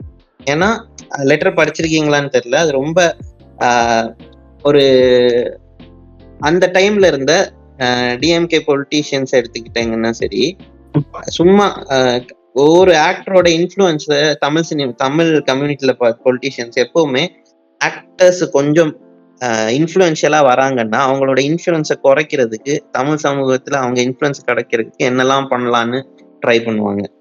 ஸோ ஈஸியாக மக்களை ட்ரிகர் பண்ணணும்னா ரொம்ப டீட்டெயில்டாக எதுவும் சொல்லிட்டு இருக்க முடியாது. ரொம்ப சர்ஃபேஸ் லெவலில் ஒரு மேட்டர் சொல்லணும். அப்படிதான் அந்த கமல் வேலை வைக்கப்படுறது. அவர் ஒரு பிராமின். அதனால அதனால அவர் நம்ம கொள்கைகளுக்கு இது பண்ண மாட்டாரு. ஆக்சுவலி அவரோட ஐடியாலஜி என்னங்கிறது அவரோட படத்தை பார்த்தாலே தெரியும். அவர் ஒரு பிராமின். அவர் அதனால அவர் கேஸ்டிஸா இருக்காரு. மணிவண்ணன் ஒரு இதுல சொல்லியிருப்பாரு. அவர் வந்து தசாவதாரம் தான் பேர் வைப்பாரு. அஹ், சிவனை வச்சு பேர் வைக்க மாட்டாரு. இப்படிலாம் அபத்தமா சில விஷயங்கள் சொல்லுவேன் அது இன்னும் ஓடிக்கிட்டு இருக்கு சோசியல் மீடியால இன்னும் அதை எடுத்து ட்ரெண்ட் பண்ணிட்டு இருக்காங்க. தசவதாரங்கிற படமே அது எ- எந்த அளவுக்கு அது ஒரு படம் ரிலீஜனை இது பண்ற படமா அது? அந்த மாதிரி ஒரு கேள்வி இருக்குல்ல. அன்பே சிவம்னு அப்ப யாரு பேர் வச்சா? சோ ரொம்ப சர்ஃபேஸ் லெவல்ல பேசிப்பாங்க. அந்த மாதிரிதான் அந்த லெட்டரும் இருக்கும். லைக் பிராமின் பொலிட்டிக்ஸ் பிராமினான ப்ரிவிலேஜ் அந்த பெயின் எனக்கு புரியுது லைக் அந்த லெட்டர் ஆனா அது அப்புறம் ஒரு கிளாரிபிகேஷன் கொடுத்திருந்தாரு லைக் நான் எனக்கு புரிதல் இல்லாத காலத்துல நான் பேசுறேன் இப்ப எனக்கு வேற மாதிரி புரிதல் வந்திருக்கு அப்ப அவர் சொன்ன புரிஞ்சுக்கணும். நம்ம வந்து பேசுறது பேசுறது இட்ஸ் யூஸ்லெஸ் தான். நான், ஆஹ், நம்ம அந்த லெட்டர் எடுத்து பேசுறது யூஸ்லெஸ் தான் ஏன்னா மக்கள் வந்து. என்னன்னா ஒரு கான்டெக்ட்குள்ள அடங்கி இருக்கிறாங்க சோசியல் மீடியால உள்ள மக்கள் எல்லாருமே. கான்டெக்ட்குள்ள இது இன்னைக்கு இந்த இது வந்துருச்சுடா மாட்டினாண்டா பம்பர் கட்ட மாட்டேன் இருக்க எல்லா விஷயத்தையும் எடுத்துக்கிறாங்க. ஆனா அதுக்கப்புறம் டெவலப்மெண்ட்ஸ் பார்க்க மாட்டேங்க என்ன நடந்துச்சு அந்த பிரச்சனை இல்லை அதுக்கப்புறம். அந்த டெவலப்மெண்ட்ஸை பார்க்காமலே இன்னும் பேசிட்டு இருக்காங்க விச் இஸ் சம்திங் இதுதான். எனக்கு என்னன்னா அக்னாலேஜ் பண்ணுங்க. அதுதான் எனக்கு எனக்கு என்னன்னா அக்னாலேஜ் பண்ணுங்க விஷயத்தை தவிர நீங்க கேன்சல் அந்த விஷயத்துக்குள்ள வராதீங்க அக்னாலேஜ் பண்ணுங்க விஷயத்தான் எனக்கு பொறுத்தவரைக்கும் எம்பத்தியோட அக்னாலேஜ் பண்ணுங்க தான் நான் எனக்கு எனக்கு தோணுச்சு இந்த டிஸ்கஷன்ஸ் எல்லாம் பார்த்தப்ப சோசியல் மீடியாக்குள்ள ஆனா மக்கள் வெளியே இருக்கவங்க யாருக்கும் இந்த விஷயத்தை பத்தி அவ்வளவு ஒன்றும் பெரிய இதுவே பெரிய இதுவே கண்டுக்கவே இல்லை. அவங்க ஆயிரம் வேலை இருக்குது எனக்கு? நான் ஏடா இது இதை பார்த்துட்டு. ஆஃபீஸ் போக டைம் ஆயிடுச்சு நான் கிளம்புறேன் அப்படின்ற மாதிரி தான் போயிட்டு இருக்காங்க அதே எக்ஸாக்ட்லி எக்ஸாக்ட்லி நானே இப்ப அந்த மாதிரி நிலைமைக்கு தான் வந்துட்டேன். ஆபீஸ் போற டைம் ஆயிடுச்சு. கிளம்புங்க அப்படின்னு. அந்த மாதிரி தான் ஆயிப்போச்சு எனக்கே இப்பெல்லாம். எனக்கே நிறைய நிறைய இந்த ட்ரிவியலா இருக்குது இது. விஷயங்கள்லாம் அவங்க ஏய் ஊருக்குள்ள எவ்வளவு பிரச்சனை உண்மையா பேச வேண்டிய விஷயங்கள் இருக்குது. நம்ம ஏன் இதை உட்காந்து எப்பயோ முடிஞ்சு போன பிரச்சனை எடுத்து உட்காந்து பேசிட்டு இருக்கிறோம். ஏன் பேசுறோம்? அப்படின்னு. ஏன்னா கான் வித் விண்டு படம் வந்த டைம்ல அப்ப அது பிளாக் லைஃப்ஸ் மேட்டர் டைம் நினைக்கிறேன். ஆமா டுவெண்ட்டி டுவெண்ட்டி அப்ப. அப்ப கான் வித் விண்டு படத்துக்கு கான் வித் விண்ட் படத்துல வந்து அந்த பிளாக் பிளாக் அவங்க கருப்பினர்களை வந்து ஒரு மாதிரி காமிச்சிருப்பாங்க. ஜான் வித் வெண்ட் ஒரு மாஸ்டர் பீஸ் தான். இல்லைன்னு சொல்ல நானு. ஒரு மாஸ்டர் பீஸ் இன் ஹாலிவுட் தான். ஆனா அந்த படத்துக்கே ஹெச்பிஓ மேக்ஸ்ல ரிலீஸ் பண்றப்ப ஒரு அமெரிக்கன் ஹிஸ்டாரியன் ஒருத்தவங்க வந்து ஒரு டிஸ்பிளேவர் என்னது? இந்த படத்துல அந்த காலத்துடைய புரிதலுக்கு ஏற்ற மாதிரி எடுத்திருப்பாங்க. அதனால பிளாக்ஸ் வந்து இந்த மாதிரி தான் காமிச்சிருப்பாங்க. அதனால நீங்க வந்து என்ன எதிர்ப்பு தெரிவிச்சுட்டோ இல்ல கேன்சல் பண்ணிட்டோ இருக்காதீங்க. இந்த படத்தை அந்த காலத்து மூடு படி பாருங்கன்னு ஒருத்தவங்க டிஸ்கிளைமர் போடுறாங்க. எஸ்பிஓ மேக்ஸ்ல ஒருத்தவங்க வந்து டிஸ்கிளைமர் கொடுக்குறாங்க. நம்ம வந்து ஒரு ஒரு விஷயத்தையும் எப்படி அணுகுறோம் பாருங்க. எப்படி அது அதான் நீங்க இந்தியானா ஜோன்ஸ் கூட நான் இந்தியா இது அன்ரிலேட்டடா இன்னைக்கு அன்ரிலேட்டடா என்னன்னே தெரியல. ஏதோ எல்லாம் ஆலிஸ் கனெக்டட் மாதிரி தான் வருதுன்னு நினைக்கிறேன். இந்தியானா ஜோன்ஸ் கூட நீங்க அந்த படத்தை புது பார்ட்ல வந்து நிறைய சீன்ஸ் வந்து அந்த அக்னாலேஜ் பண்ணியிருப்பாங்க. அந்த பழைய அந்த கிரிட்டிசிசம்ஸ் எல்லாம் அந்த ஆர்கியாலஜிஸ்ட் ஹிஸ்டாரிஜி கிரிட்டிசிசம் எல்லாத்தையும் டைலாக்ஸா எனக்கு என்னன்னா ஏன் அதை அக்னாலேஜ் பண்றீங்கன்றத எனக்கு ரொம்ப தோணுச்சு. ஏன்னா நீங்க ஏன் அக்னாலேஜ் பண்ணோம் இந்த படத்துல? புரிஞ்சுக்கிறவன் புரிஞ்சுட்டு போட்டோம் தானாவே. ஏன் வந்து நீங்க அந்த படத்துல தனியார் வசனமா வச்சு அக்னாலேஜ் பண்ணணும் என்ற ஒரு கேள்வி எனக்கு வருது அங்க. போஸ்ட் மாடர்னிஸ்டா ஏன் அந்த விஷயத்த நீங்க அக்னாலேஜ் பண்ணணும் என்ற கேள்வி வருது. ஸோ அந்த மாதிரி இந்த மாதிரி நமக்கு நமக்கு அது என்ன காட்டுறது நமக்கு எந்த அளவுக்கு புரிதல் இப்போ வந்திருக்கு ஆடியன்ஸுக்கு ஆடியன்ஸ் எந்த மாதிரி அணுகுறாங்க? எவ்வளவு ஆடியன்ஸ் ரொம்ப கீழ்த்தரமாயிட்டாங்களான்னு சொல்றதா அந்த வார்த்தை நல்லா இருக்குமான்னு தெரியல. அவங்களோட புரிதல் ரொம்ப எல்லாத்துக்கும் ஒரு விளக்க வச்சே ஆகணுன்ற மாதிரி தான் இருக்குது. அப்படிதான் சொல்ல வரேன். இது உண்மை. அண்டு இன்னொன்று வந்து இந்த சோஷியல் மீடியாவில் வந்து இப்போ ரீனு ப்ரோ சொன்ன மாதிரி எல்லாமே ஒரு சர்ஃபேஸ் லெவலில் தான் பார்த்துருக்கானுங்க. அடிச்சியா நான் அடிக்கிறேன் அப்படின்ற மாதிரி. ஏன்னா இப்போ ஹரி செல்வராஜ் வந்து இப்போ தேவர் மகனுக்கு கமலோட மூவியை பற்றி கிரிட்டிசிசம் பண்ணும்போது இவன் மூவியெல்லாம் தாண்டி பர்சனல் விஷயத்துக்குலாம் போகிறானுங்க ஏகப்பட்ட பர்சனல் இஷ்யூஸ்லேருந்து வருது அது மாறி செல்வராஜ் சொன்னது அவரோட புரிதலில் அந்த வயசுல இருந்த ஒரு கோபம் இது சொன்னது. அதை தாண்டி எல்லாருமே வந்து இப்போது அந்த ஒரு இஷ்யூ போய்ட்டு மாறி சொல்ல வந்து ஏன்னா பர்சனலாக அட்டாக் பண்ணிட்டுருந்தானுங்க அண்ட் தென் இன்னொரு கொடுமையான விஷயம் என்னன்னா அவர் சொன்ன அந்த ஒரு சீரியஸான ஒரு விஷயத்துல இருந்து எடுத்து மீம்ஸ் போட்டு விளையாடிட்டு இருக்கானுங்க இங்கே. அது ஒரு இது. அதே அந்த ஒரு விஷயம் என்னன்னே தெரியாமல் அதை வச்சு விளையாடிட்டு இருக்கானுங்க. இப்போ ஒரு அதான் இப்போ அந்த ஆதித்யன் ப்ரோ சொன்ன மாதிரி நாட்டில் எவ்வளோ பிரச்சனை இருக்குது அதை தாண்டி எந்த மூவிஸ் வந்து கேன்சல் பண்ணி இங்கே இது பண்ணிட்டு இருக்கீங்க. நீங்கள் ஒரு விஷயத்த வந்து ஒரு டீப்பாக ஒரு இதில் அண்ட் ஈஸியாக சொல்லிடுறானுங்க இப்போ வந்துட்டு யார் இப்போ கேஸ்ட்லாம் பார்க்குறா இவங்க தான் திரும்பி கேஸ்ட் கொண்டு வராங்க அப்படின்றான். நீ புரிஞ்சு பேசுகிறீங்களா புரியாமல் பேசுகிறீங்களானே தெரில அப்படின்ற மாதிரி இருக்கு. இவனுங்கெல்லாம் பார்த்தா வந்துட்டு கண்டுக்காமல் போகிறது தான் பெஸ்ட்டுன்ற மாதிரி இருக்கு. ஏன்னா எவ்வளோ சொல்லியும் புரிய போகிறது இல்லை இவங்களுக்கு கருத்து சொல்றதே இப்பெல்லாம் இந்த மாதிரி சிவியரான விஷயம் கருத்து சொல்லி டைம் வேஸ்ட் பண்றதை விட நீங்க களத்துல இறங்கிட்டே போய் செய்யலாம் தான் இருக்கு. அந்த பவர்லெஸ்னஸ் தான் இப்ப எனக்கு அடிக்கடி தோணுது. நம்மளால எதுவுமே கேட்க முடியல. நம்ம பாக்குற விஷயம் நடக்கிற விஷயத்து மேல என்னடா நம்மளால எதுவுமே கேட்க முடியல. எதுவுமே மாற்ற அப்பதான் நமக்கு ஒரு வெறி வருது. முயற்சி பண்ணுவோம். ஒரு நிலைமைக்கு வருவோம். அப்படின்னு ஒரு- ஒரு வெறி வருது தெரியுமா? இந்த வெறி தான் இப்ப வந்து அந்த மாதிரி ட்ரிவியலான விஷயங்களை வந்து ஒதுக்கி வைக்க கூடுக்கு வர எக்ஸாக்ட்லி அதுதான். நம்ம ஆனால் நம்ம என்ன சொன்னாலும் இங்கே வந்து மூவிஸ் வந்து மூவிஸாக பாருங்க அப்படி சொன்னாலும் அந்த மூவிஸை தாண்டி அது ஒரு பர்சனலாக எடுத்து பார்க்குற இருந்துட்டு தான் இருக்குது அவனுங்களை வந்து நம்ம எதுவும் பண்ண முடியாது. அந்த எதை சொல்ல வராங்கன்னு புரிஞ்சிட்டு இல்லாமல் அதை இது பண்ணுற கூட்டம் இருந்து தான் இருக்கேன் இன்ஃபேக்ட் நம்ம வந்து இந்த எனக்குலாம் வந்து இந்த திரௌபதி படம் பார்க்கும்போதெல்லாம் நான் பார்த்துருக்கேன். திரௌபதி படம் ரிலீஸ் ஆகும்போது அதோட திரௌபதி அவர் மோகன்ஜி எடுத்த படம் பார்க்கும்போதெல்லாம் நிறைய இது பார்த்துருக்கேன். இந்த மாதிரி வந்து அடுத்த ஜாதி பொண்ணு லவ் பண்ணாலே வெட்டுவேன் அப்படிலாம் சொல்லி சொன்னாங்க. இன்ஃபேக்ட் ட்விட்டரில் நான் நிறைய இது பார்த்துருக்கேன். இந்த மாதிரி தப்புன்னு சொல்லிட்டு நிறைய பேர் அதாவது வேறு கேஸ்ட் பொண்ணு லவ் பண்ணுறதே தப்பு அப்படின்னு சொல்லிட்டு நிறைய பேர் போடுறதையும் பார்த்துருக்கோம். ஸோ அவ்வளோ அதாவது இது வந்து எப்படி சொல்கிறேன்னா இது ஃபிலிம்ஸ்னால மட்டும் இல்லை இது வந்து ஒரு சொசைட்டியல் இதில் இருந்து ஃபிலிம்ஸ் ரிஃப்ளெக்ட் ஆகி திரும்பி அந்த சொசைட்டியில் வந்து ரிஃப்ளெக்ட் ஆகிற ஒரு விஷயம். அப்படி இல்ல சொசைட்டில இருந்து பிலிம்ஸ் ரிஃப்ளெக்ட் ஆகி ஆ. ஆஹ் அதுக்கு தேவையானது மட்டும் சொசைட்டி அவனுக்கு தே அவனுக்கு தேவையானது. மட்டும் அவன் எடுத்துக்கிறான். லைக் அந்த தேவர் சாங் மாதிரி. சொசைட்டியை ரிஃப்ளெக்ட் பண்ணி தான் படம் எடுத்தாங்க. படத்துல அவனுக்கு தேவையானதை மட்டும் எடுத்துக்கிட்டு அவனோட பெருமையை பேசிக்கிட்டு இருக்கான். படத்தை ஃபுல்லாவே யாருமே என்ன சொல்ல. வராங்கன்றது புரிஞ்சுக்கிட்டா அது நம்மளுக்கு இங்க யாருக்குமே பிரச்சனை வராதுல்ல. ஓ அதுதான். அது அவனோட பாயிண்ட் ஆஃப் வியூல இருந்து பார்த்துட்டு அவனுக்கு என்ன தேவையோ அதை எடுத்துட்டு போய் இது பண்ணிட்டு போயிடுறான். அது வந்து ஒரு பெரிய இதுவாயிடுது. ஒரு பெரிய ப்ராப்ளம் இது ஸ்டேட்மெண்ட் மாதிரி ஆயிடுது. தென் அதான் நம்ம நான் என்ன சொன்னேன் ட்விட்டர் சைட்லாம் போனீங்கன்னா தேவர் மகன் மாரி சொல்ற ஸ்லாண்டர்லாம் போகும்போது தேவர் மகனுக்கு ஒரு சைடு அடிச்சிட்டு இருக்கானு இன்னொரு சைடு வந்து டக்குன்னு பார்த்தா என்னடா மாரி சொல்றதை போட்டு அடிச்சிட்டு இருக்கீங்க அப்படின்ற மாதிரி வருது. அது மாரி சொல்றதை பத்தி அவர் எங்கேருந்து வந்தாரு அவர் என்ன சொல்றாரு அது எல்லாமே பு- ஒரு ஃபுல் இது எடுக்க மாட்டேங்கிறானுங்க. டக்குன்னு ஏதோ ஒரு கிளிப் எடுத்து போட்டுறானுங்க. என்ன ரொம்ப டிஸ்டர்பிங்கா இருக்குன்னா அவர் சொல்ற அந்த மூமெண்ட்டையே கேன்சல் பண்ற மாதிரி ஒரு விஷயம் ஓடிட்டு இருந்துச்சு அவர் அந்த மொத்த ட்ரூத்தையுமே கேன்சல் பண்ற மாதிரி பேசிட்டு இருந்தாங்க கொஞ்சம் டைம் எதுவும் இது பண்ண முடியாது. அண்ட் இன்னும் ஒரு இன்ட்ரெஸ்டிங் இப்போ தேவர் மகன் மா- மாமன் பார்க்கும்போது எனக்கு இன்னொரு ஒரு இன்ட்ரெஸ்டிங்கான ஒரு இது இருந்துச்சு. ஏன்னா அந்த தேவர் மகன் அந்த போஸ்டர் இருக்குல்ல?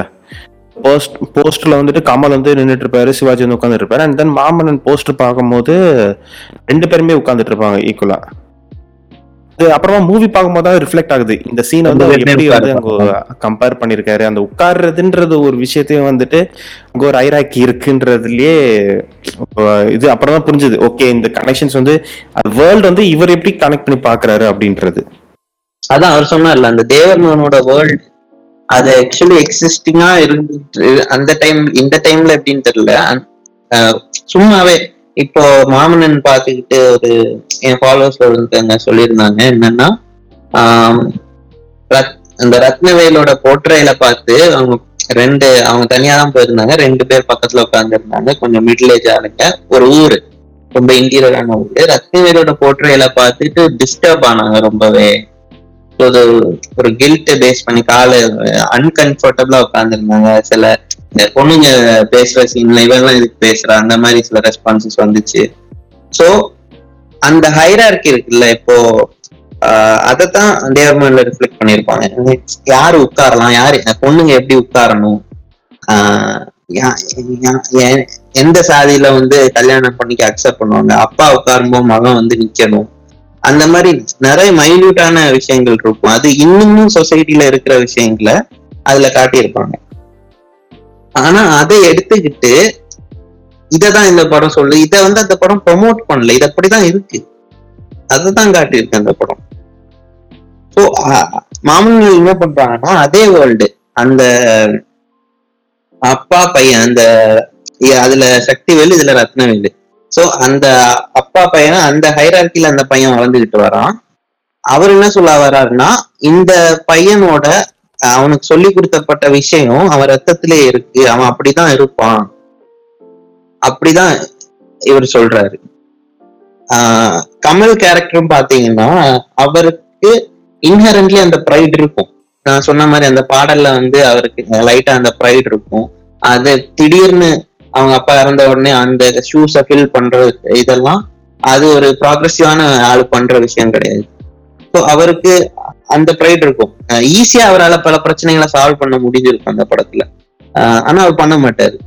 அவருக்கு அது இப்போ அந்த பஞ்சாயத்து வரும்ல அவங்க அப்பா இறந்த பிறகு யாரு கோயில் தேர் இழுக்க இழுக்கணும் அந்த மாதிரி ஒரு பிரச்சனை வரும்ல நாசருக்கும் இவருக்கு ஈஸியாவே அவர் சொல்லியிருக்கலாம் நீங்க தான் பெரிய மனுஷன் நீங்களே இழுத்துக்கணும் அவர் நீ இழுத்துட்டு போயா? அந்த மாதிரி சொல்ல போய் தான் பிரச்சனையே வருது. ஸோ அந்த ப்ரைடு உள்ள ஒரு கேரக்டர் தான் அது. ஸோ அந்த ரத்தத்துல இருந்து அந்த ப்ரைடு போகாது. ஆனா தேவர்மகன்ல என்ன ஆச்சுன்னா கடைசியில அவரு உணர்ந்துட்டாரு.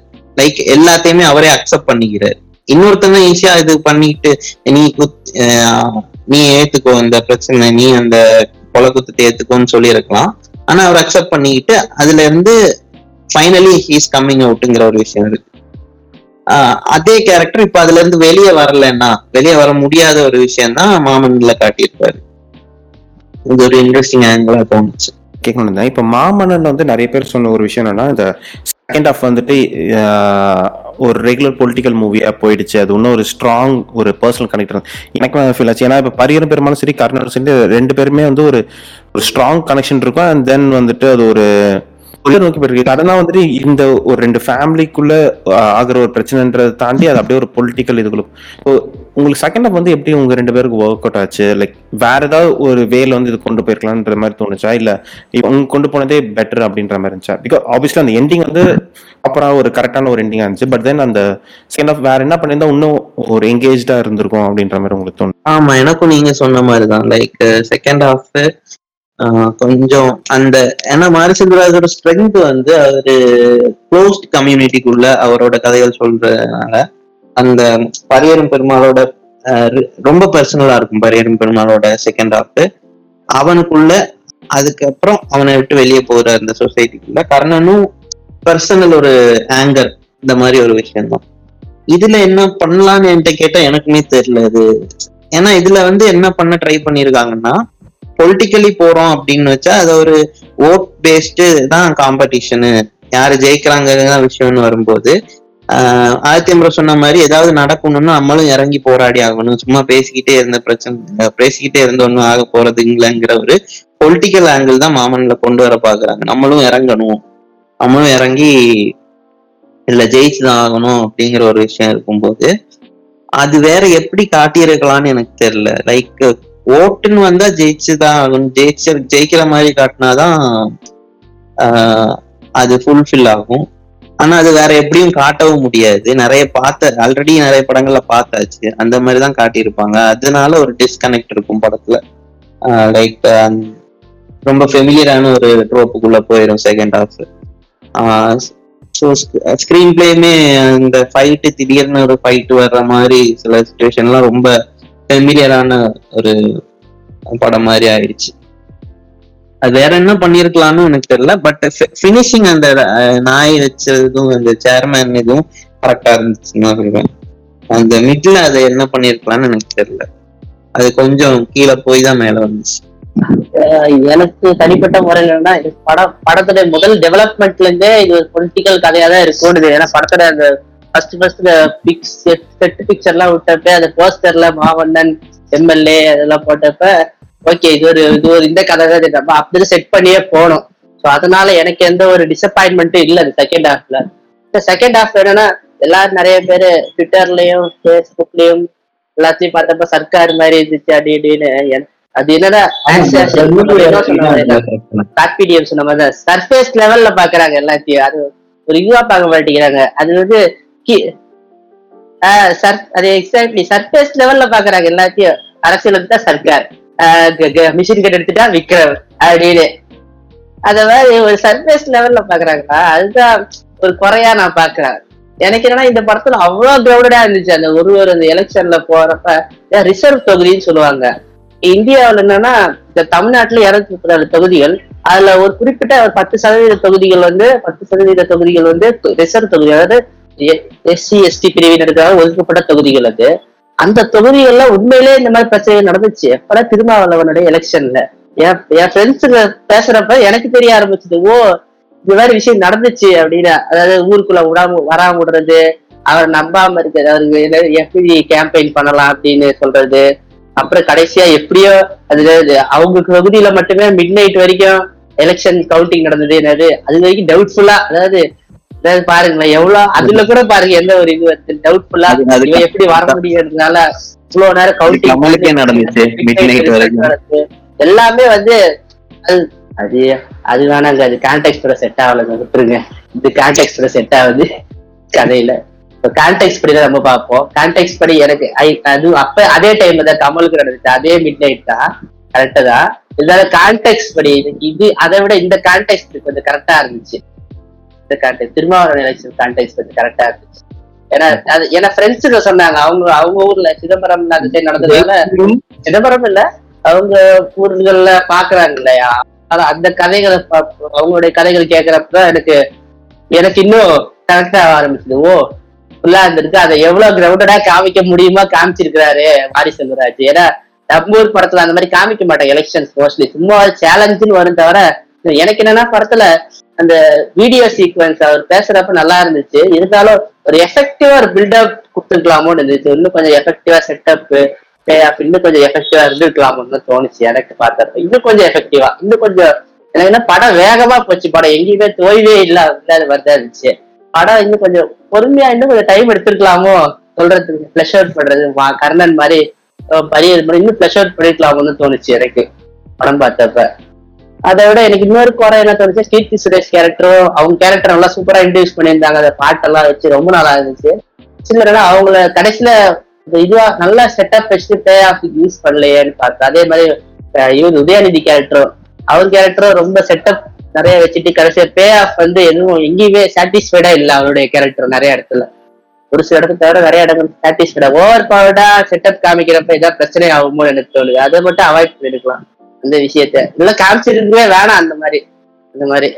அது ரொம்ப ஓவர் பார்ட்டா காமிச்சிருக்கவே வேணாம்னு தோணுது ஏன்னா ஓவர் பார்ட்டா காமிக்க நமக்கு ஒரு எக்ஸ்பெக்டேஷன் அதுவோ ஏதோ நடக்க போகுது கதையில இவங்களை வச்சு. ஏதோ ஒரு கதை நடக்க போகுதுன்னு நம்ம எதிர்பார்க்கிறோம் இல்லையா? அந்த எதிர்பார்ப்பு கொஞ்சம் இதுவாரு அதை விட இன்னொரு படம் ராசா கண்ணு பாட்டியோட இந்த பிளேஸ்மெண்ட் வந்து கொஞ்சம் இன்னும் கொஞ்சம் நல்லா இருந்துக்கலாமோன்னு தோணுச்சு எனக்கு. இன்னும் கொஞ்சம் பயங்கரமா இருந்துக்கலாமோன்னு தோணுச்சு. அதுதான் எனக்கு படத்தை பார்த்தப்ப. மத்தபடி படம் உண்மையிலே உண்மையிலே ரொம்ப சிறப்பான ஒரு க- சிறப்பான ஒரு இதுதான். அந்த ஹோப் கொடுக்கறது அந்த ஹோப் வந்து நம்பிக்கையை கொடுக்கறது நம்பிக்கையை கொடுத்துச்சு படம்.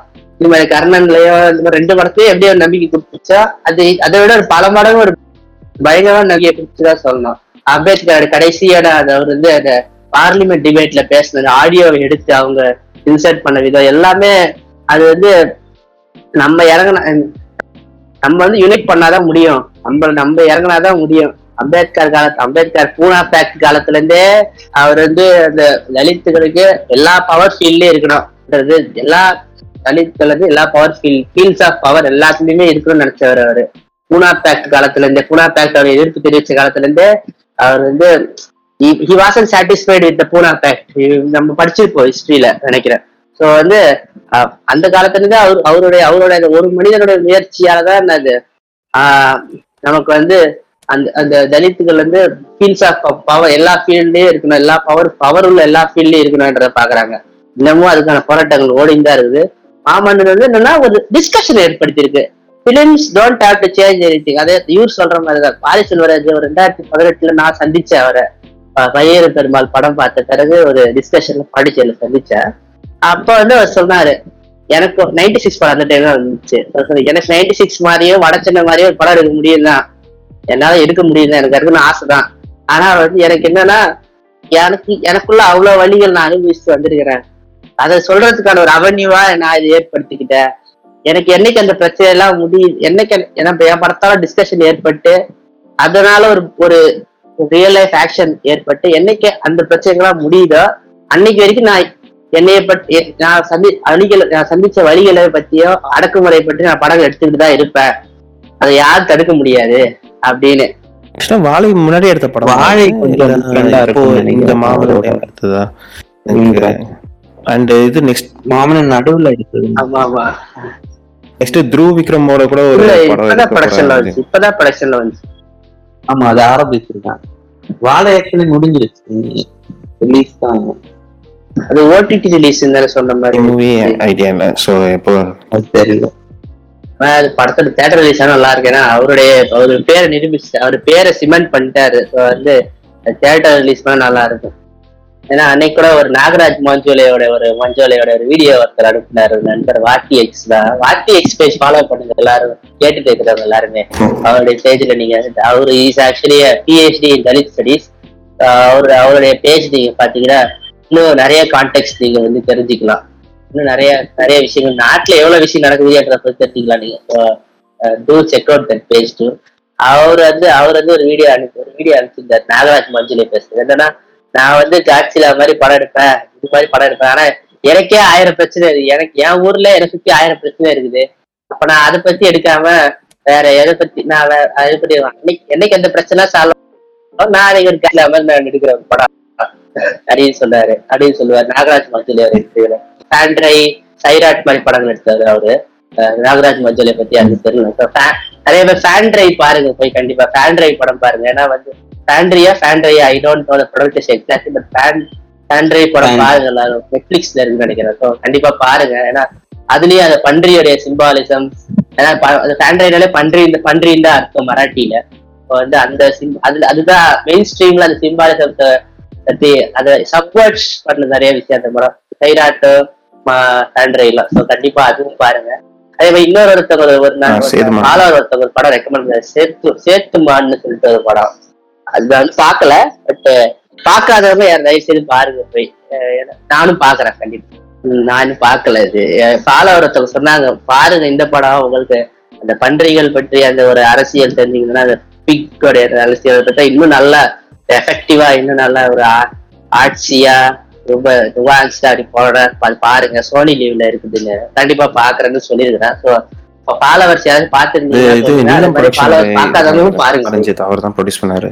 படத்தை ஆமா அத விட எனக்கு என்னன்னா மாரி செல்வர ஆமா நியூயர் ப்ரொடக்ஷன்ஸ் தான். எனக்கு என்னன்னா இன்னும் எனக்கு என்னன்னா மாரி செல்வராஜ் வந்து அடுத்த காலகட்டங்கள்ல இப்ப கிளைமேட் சேஞ்ச் பற்றி இந்த விஷயம் உரையாடல அது நம்ம நம்ம ஊர்ல பாக்குறப்ப அது வந்து ஒரு தம்பூர் நம்ம ஊர் கான்டெக்ட் சாதிய ரீதியாகவும் ஒரு பொருளாதார ரீதியாகவும் அணுகிறோம் அதை பற்றி மெயின் ஸ்ட்ரீம்ல மாரி செல்வராஜ் மாதிரி இயக்குனர்களும் மாதிரி இயக்குனர்கள் எல்லாருமே அதை வச்சு படங்களை வந்து மெயின் ஸ்ட்ரீம்ல அந்த டிஸ்கஷனையும் கொண்டு வரணும் பாருங்க ஏன்னா அனிமல்ஸ் வச்சு எப்படி வந்து அதை எப்படி அஃபெக்ட் பண்ணுதுன்னு நம்ம வந்து அவர் எடுத்து அவர் மெயின் ஸ்ட்ரீம்ல கடத்துற மாதிரி இன்னும் கொஞ்சம் கடத்தலாம் நினைக்கிறேன். ஏன்னா நம்ம புத்தகங்கள் அந்த இன்ட்ரெஸ்ட் படிக்கிறவங்களுக்கு தெரியும். ஆனா வந்து அதை இன்னும் மெயின் ஸ்ட்ரீம்ல சாதாரண ஒரு மனுஷனுக்கு புரியுற மாதிரி எடுத்து கொண்டு போனா நல்லா இருக்கும்னு எனக்கு ஒரு சஜஷன் இயக்குநர்களுக்கு. இந்த கதைகளை எழுதுகிற ஒரு ரெஸ்பான்சிபிளான இயக்குநர் let see how it goes so end of discussion